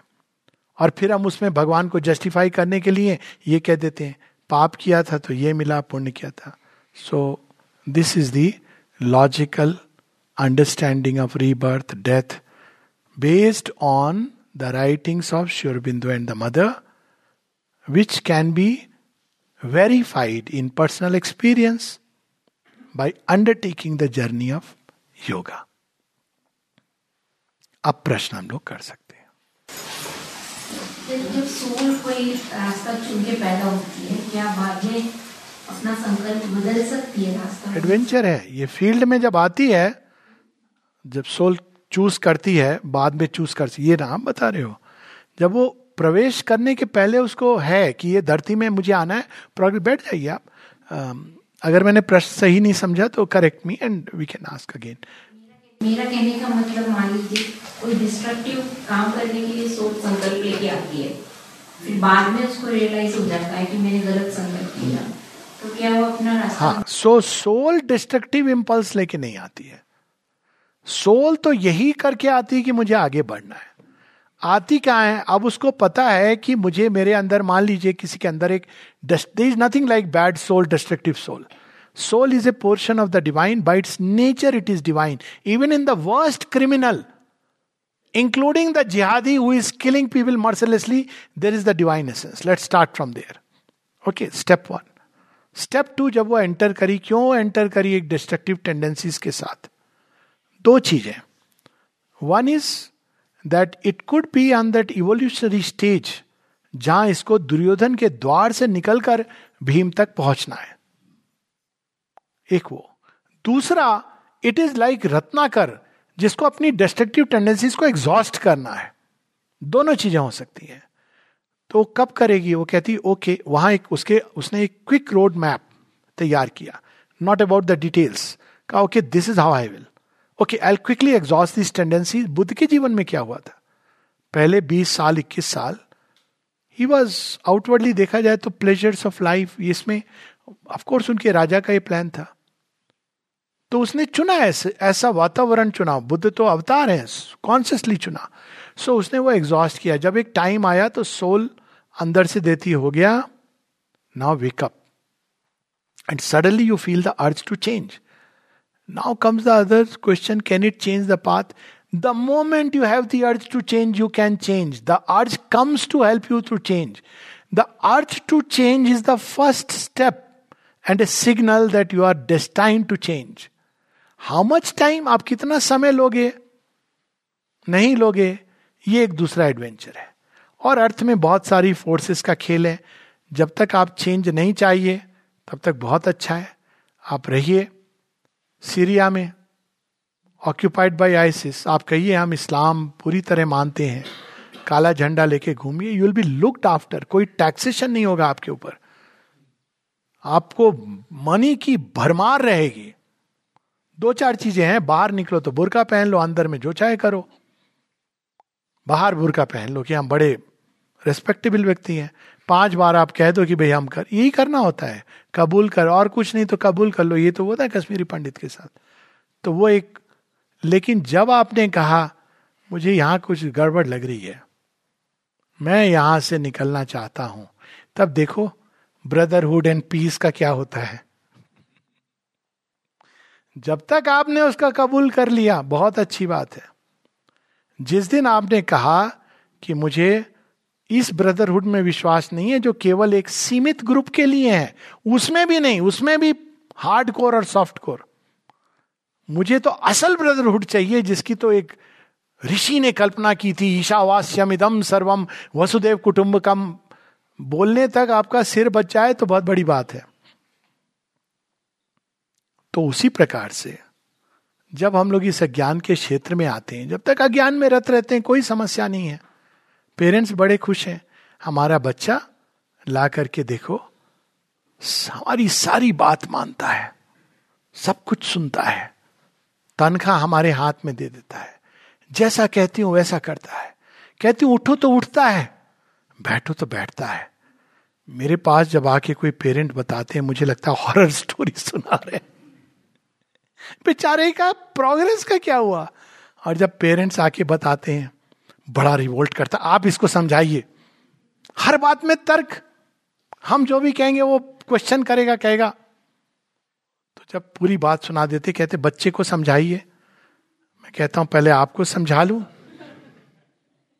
बच्चे को समझाने की ज़रूरत नहीं पड़ेगी।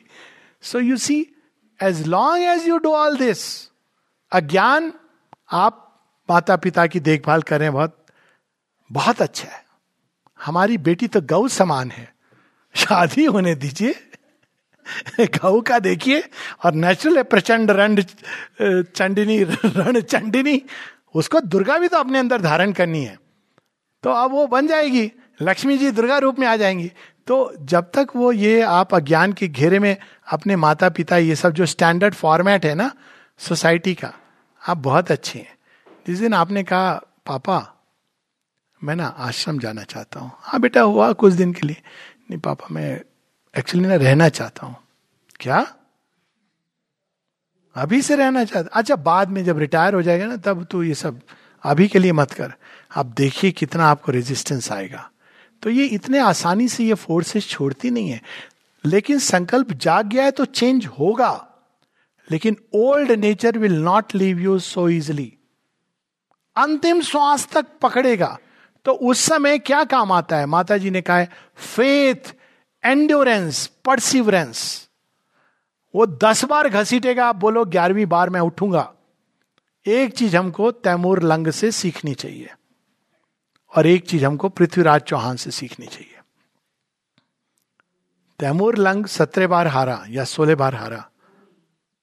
हाँ कौन था? गौरी। मोहम्मद गौरी सॉरी वो तो और भी बदमाश था तैमूर लंग। तो ये गौरी, लेकिन उसने गिव अप नहीं किया। पृथ्वीराज चौहान, फॉरगिव फॉरगिव, हम तो टॉलरेंट हैं। हमको तो अमेरिका से सब कहते हैं, टॉलरेंट हो गांधी जी ने सिखाया है। तो छोड़ते रहे।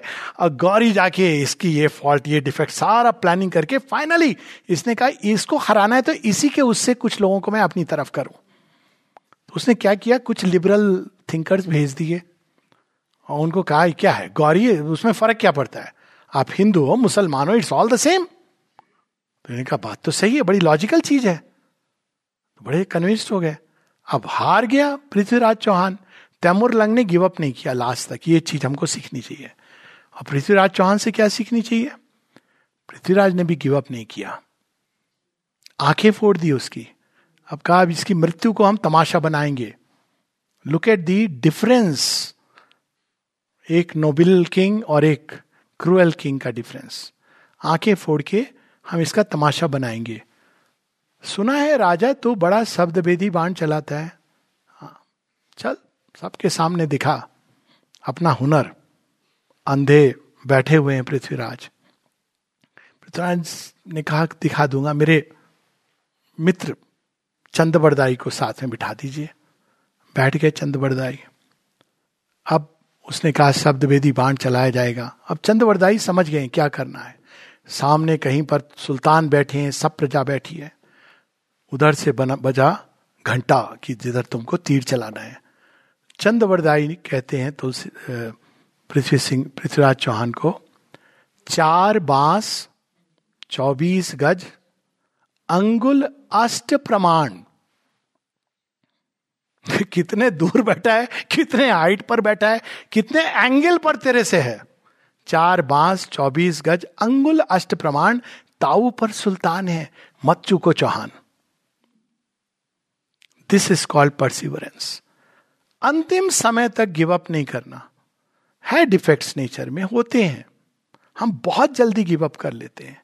ह्यूमन नेचर पर, दूसरों पर, अपने ऊपर। तो हम योग कैसे करेंगे? Till the last moment and he shoots the arrow bang on target क्योंकि उसको ये नहीं पता था कि ये केवल शब्द वेदी बाण नहीं चलाता है। ये अनुमान से भी कैलकुलेट करके मेंटली बाण चला सकता है। ये एक हिस्ट्री लीजेंड का पार्ट है। I don't know whether they show in the movie or not I don't have an idea but this is the whole thing not to give up तो अगर संकल्प लिया, हो सकता है, जो भी कारण से। जो क्वेश्चन था कि क्या वो बदल सकता है? टू थाउज़ेंड परसेंट बदल नहीं सकता, बदलेगा। लेकिन इस जीवन में बदलेगा, आने वाले जीवन में बदलेगा, अगले क्षण बदलेगा, छह वर्ष लगेंगे बदलने में लास्ट मोमेंट बदलेगा। It is the realm of the adventure in time and space पर अगर किसी के अंदर ये संकल्प है, हमको उसको हेल्प करना चाहिए और एनकरेज करना चाहिए। Because that is the path that all must take condemn करना इज़ वेरी इजी कंडेम करना जज करना that is very easy but अगर किसी के अंदर बदलने का संकल्प है we should help him change एक हाँ पीछे से एक क्वेश्चन था then I come to that हाँ. जब कोई सुसाइड करता है या एक्सीडेंटल डेथ होती है तो उसको हमें क्या समझना चाहिए? क्या ये प्रीटेस्टेंट होता है? या फिर उसकी सोल की जर्नी पे क्या होती है? Specially after the suicide suicide और accidental deaths and murder they are three different things accidental death is traumatic event to the person who is leading leaving क्योंकि वो एक पूरे जर्नी को कंप्लीट नहीं कर पाया। पूरी जर्नी मतलब एक नॉर्मल चार सीज़न लाइफ के आप देख लेते हो, जितना आपको गैदर करना था, कर लिया। सो जब ये सडन डेथ्स होती हैं बॉम्ब हो गया बॉम्ब ब्लास्ट हो गया तो definitely it's a very traumatic death और कुछ समय के लिए जो डिसम्बॉडीड बींग होता है, प्राण तत्व not about soul we are talking about the vital body उसको समझ नहीं आता है कि मैं कहा हूँ। And I have had instances of people actually recounting एक लेडी थी जिसका inspector was husband was an inspector run over by truck और वो कहती है वो आके मेरे से कहते हैं, मुझे तो पता ही नहीं चला कि क्या हो गया है। मैं तो ढूंढ रहा था कहा तो मैंने देखा मेरे शरीर को हॉस्पिटल के अंदर ले जा रहे हैं। मैं चिल्ला रहा था। अरे I am alive but actually he was not alive so it's very traumatic and the lady suffered for long time till she was आज टू फाइनली रिलीज़ तो इट इज़ वेरी ट्रोमेटिक और ये जो डिसम्बॉडिड बींग्स होते हैं soul नहीं soul is different उसकी बात कंप्लीट हो गई। जो प्रेत शरीर या भूत शरीर वो फिर कई भी कभी बॉडी लेने के लिए ढूंढते हैं ह्यूमन बींग्स को, या एनिमल्स को। तो ह्यूमन बींग से जब चिपट जाते हैं तो उनको फिर नाना प्रकार के पैल्पिटेशन से they do suffer chronic anaemia all this can take place क्योंकि वो ब्लड सक मतलब ये don't get frighten like Dracula वाले दो दांत but they try to extract उनको प्राण ऊर्जा चाहिए। तो ह्यूमन बॉडी में अगर प्रवेश कर गया तो it is very dangerous then it is like really possessed तब मानसिक विक्षिप्त हो जाता है व्यक्ति। पर वो अटैक करते हैं। They become part of the adverse forces which are operating in this world तो डिसम्बॉडिड बींग्स लेकिन अगर वो अच्छा बींग था, जिसने प्राण तत्व में अच्छे कर्म किए थे तो ही विल रियलाइज़ की well I am dead and gone and he will continue so ये दो चीज़ें। Suicide and murder they are worse because murder के समय आप एक बड़ी विक्षुब्ध अवस्था में मरते हो। एट टू ब्रूटस तुमने मार डाला मुझे। मेरे मित्र थे, अब वो जो अवस्था होती है। Suicide is even worse because आप बिल्कुल अंधकार की अवस्था में, जीवन is not worth living there is no God there is no hope तो क्या होगा? वही लॉजिक अप्लाई करेगी। आप जिस अवस्था में शरीर छोड़ते हो भगवान के स्मरण की तो भगवान की तरफ़ जाते हो। और यदि इस तरह से शरीर छोड़ते हो तो आप डार्क सनलेस वर्ल्ड असूर्या नाम तेलो का प्रेत्याविगछन्ति that's how the Ishopanishad describes one enters into dark sunless world जहाँ से निकलना मुश्किल होता है। Even gods find difficult to reach out ultimately something will happen तो it is that's why suicide is regarded as among the worst उत्कट कर्मों में सुसाइड आता है मर्डर uh, आता है बिकॉज़ ये कर्मों में आप बहुत तीव्र छाप पड़ती है माने कहा है three lifes sometimes seven lifes आपकी सोल पे स्कार होता है जिससे आपको छुटकारा पाना मुश्किल होता है। इस कर्म को सोल के लिए बड़ा मुश्किल होता है कि इस बर्डन को मैं कैसे एग्जॉस्ट करूँ? So it ends up committing suicide again unless there is a grace unless there is a call unless there is a faith ये माँ कहती है। एक मोमेंट की एस्पिरेशन फेथ और ग्रेस इट विल डिसॉल्व तो हमको क्या करना चाहिए? All the more we should invoke grace don't get into शोक अब जो हो गया वो हो गया. Invoke the grace, love of the divine to carry this person safely on the journey. यही करना चाहिए। पीस पीस ट्रबल्ड स्टेट में गया है। अब जीवन में तो दुखी रहा कम से कम आगे की journey so send peace send love send grace call for grace and project through the mind ability to form images that it is carrying the person meditate वो बार बार आएगा उस वातावरण में जहाँ पे वो गया था। Put some nice music mother's music Sunil Das music because वो आएगा खींच करके। तो जैसी वो आएगा, वो देखेगा बड़ा सुंदर dissolve the vibration play the Gita change that room completely वो आए तो उसको पता ही ना चले कि ये मेरा रूम है। You don't want the person to come never keep photographs of the dead for God sake on the altar and start praying them and putting वो बेचारों को जानने दो, वो नए देह में आएँगे। उनको कोई मज़ा नहीं आ रहा है। ज़िंदा रहते जो आपने किया, वो इंपॉर्टेंट है। मृत्यु के बाद आपने कितना पानी दिया, रोज पूजा। हम अपने मम्मी पापा की आज तक पूजा करते हैं please it's not a good thing all kind of forces get drawn and take that sheath घर में फ़ोटो रखिए भगवान की रखिए। अपनी भी फ़ोटो रखने की क्या ज़रूरत है? हम हैं। अरे आज हैं कल आप पिक्चर फ्रेम बनने वाले हो कहीं पर। भगवान की फ़ोटो रखिए कितना अच्छा लगता है वातावरण। So this is about the suicide and murder and accidental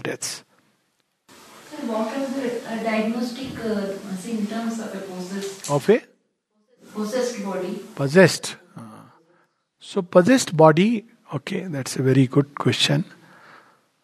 मेरा फील तो दो तीन चीज़ें होती एक होती है influence but not possession influence तो इन्फ्लुएंस जब होता है अटैक्स होते हैं फोर्सेस के तो आपकी जो नॉर्मल एक जो आपकी वृत्ति है वो बदल जाती है. अब नॉर्मल वृत्ति में दो चीज़ें होती हैं. एक होती है जहाँ पे आपके अंदर एक एक शेडो आप जन्म से लेके पैदा हुए हो. जो धीरे धीरे डिजॉल्व हो रही है। और दूसरा होता है where suddenly your behaviour your approach your thoughts pattern begin to change और वो किस दिशा में ले जाते हैं आपको? डार्कनेस की दिशा में। इन्फ्लुएंस डार्कनेस दो प्रकार की या तो यू आर वर्स्ट गॉन आपके एक्शंस ऐसे होंगे, मुख से इलविल निकलेगी सब because you you are under the control of a destructive force आपके अंदर भय भर जाएगा।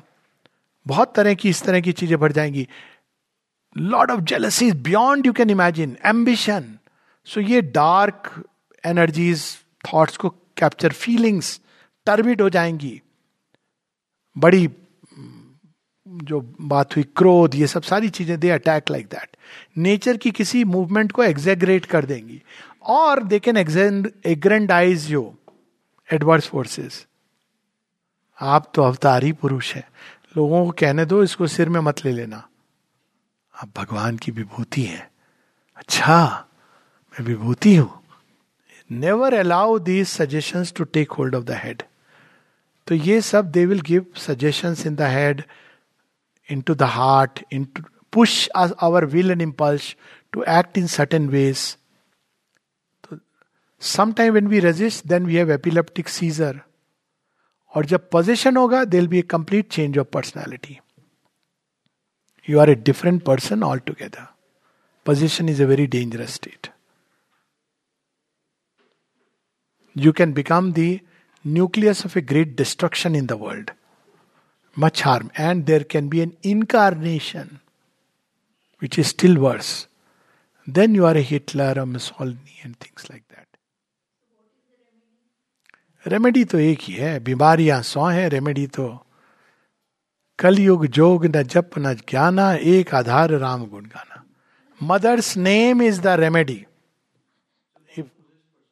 yes possessed person नहीं करेगा। आप अगर उसके पास है, करें।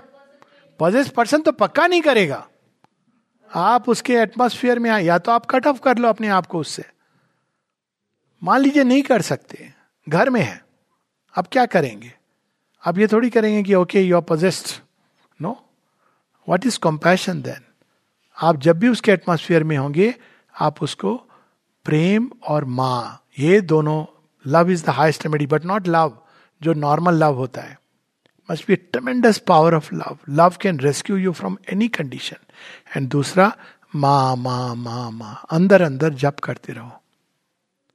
If you do that sincerely you see that the intensity will be much less it's not like it will be cured क्या होगा?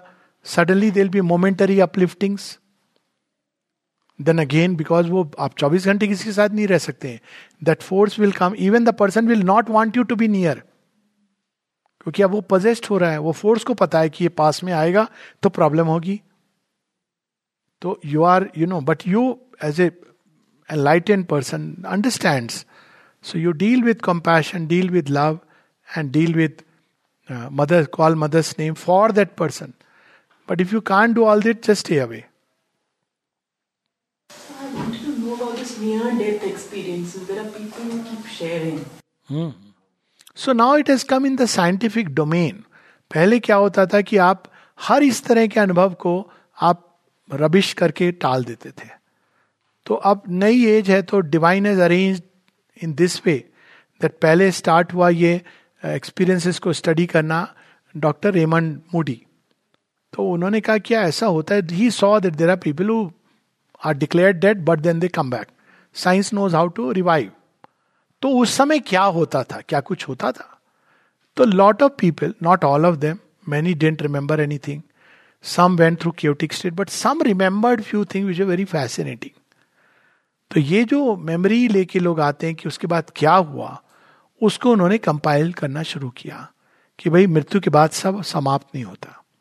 उसी समय एक और वेस्टर्न दिग्गज आ गए ब्रायन वेज उन्होंने शुरू किया कि many masters many life rebirth भी होती है।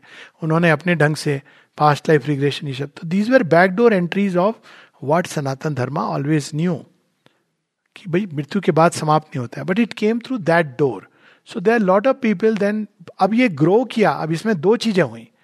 एक तो इसमें अब पॉपुलिस्ट चीज़ हो गई। अब आप you become a hit star if you recount a near death experience but obviously you have to go through that near death but there are genuine experience also when you come back and report exactly उसमें से एक था Anita Murjani that's a very genuine experience she saw कि कौन कौन आया जो मृत्यु के पहले वो नहीं थे।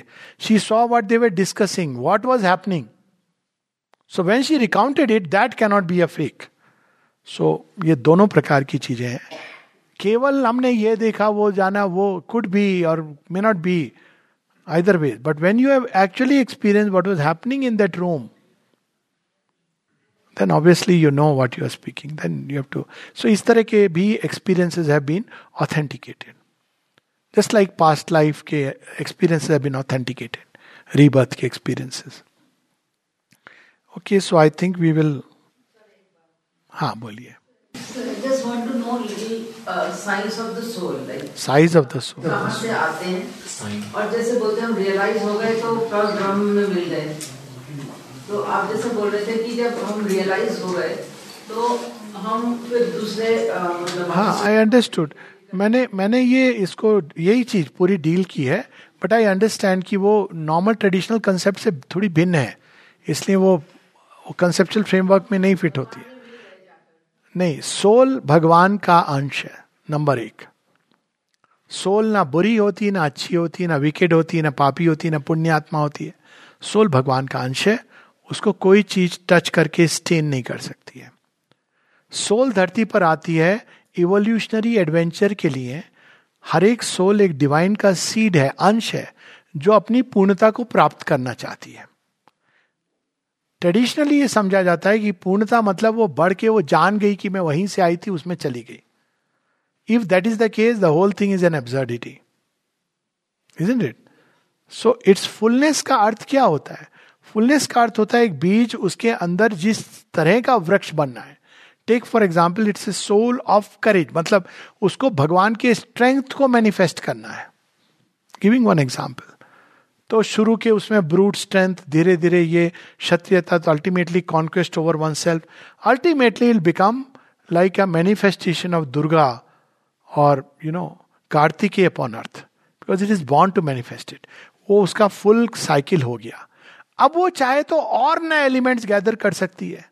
चाहे तो वो कार्तिकेय की तरह से विश्व युद्ध में लड़ सकती है, चाहे तो वो अन्य लोगों को इंस्पायर कर सकती है बिकॉज़ जिनके अंदर करेज नहीं है it can bring courage to them और यदि चाहे तो तो उसने कार्तिकेयत्व को प्राप्त कर लिया है। It can merge back into that ultimate reality but a soul जिसने अपनी फुलनेस को प्राप्त किया इट डजेंट चूज़ दैट क्योंकि वो ओरिजिनल प्लान नहीं है। ये तो जो हाफ़ हार्टेड सोल्स होती है ना अरे यार, बड़ी मुश्किल है ये तो। सीवियर ट्रेनिंग मिलती है। करनी पड़ती है मुझे कमांडो बनने के लिए। कहती छोड़ो ये सब, घर में मैं बिज़नेस देख लेती हूँ। तो वो escape route that generally souls which are really mother call them heroic souls they complete the full course of development they don't run away but this development is not easy you have to go through the challenges of life तो there are stages when some souls they say it is too much i want to be out of this game divine allows them the departure. It is not the original plan. But he allows them, okay, football ज़्यादा मुश्किल हो रही है चल ठीक है red card दिखा दिया चला गया तो चला गया that is possible but it is not the highest possibility it is not the purpose अगर ये पर्पस होता तो तो सारा तमाशा ही बेवकूफ़ी भरा है पर्पस है फुलनेस ऑफ़ द डिवाइन तो सर नए सोल भी होते हैं मतलब हाँ कॉन्स्टेंटली पर वो सारी साइकिल से आएँगे। ऐसी सोल्स होती हैं जिनका पहला ह्यूमन बर्थ है। कुछ हैं जो बड़ी कॉम्प्लेक्स हैं जिनका कई बर्थ पार कर चुकी हैं। बिल्कुल ये तो पूरा एक चक्र है जिसमें जाती है। एक बड़े रेयर इंस्टेंस है जिसमें सोल का रिग्रेशन नहीं होता है पर अधम गति श्री कृष्ण कहते हैं असुर का शेरविन से पूछा गया था वो रिग्रेशन नहीं होता है उसका कोई पार्ट चला गया किसी पशु में या sometime the divine allows a person who is going on an evil path because the soul is not strong enough soul doesn't go on evil path but dragged by nature it can't resist so इसे अच्छा तो देख ले इसका अंत। So so, उसके last bedrock touch करके तब श्री कृष्ण कहते हैं कि then he takes the name of the divine and very rapidly I take him up so but in general as a general principle regression नहीं होता है। ये इवोल्यूशन का रास्ते ही एक तरफा है that the beauty that's why it is evolution by its very definition it cannot be regress आप पढ़ाई कर रहे हैं आप ग्यारहवीं कक्षा में छह बार फेल हो सकते हो पर किंडर में नहीं आ सकते हो। ओके okay, नमस्ते।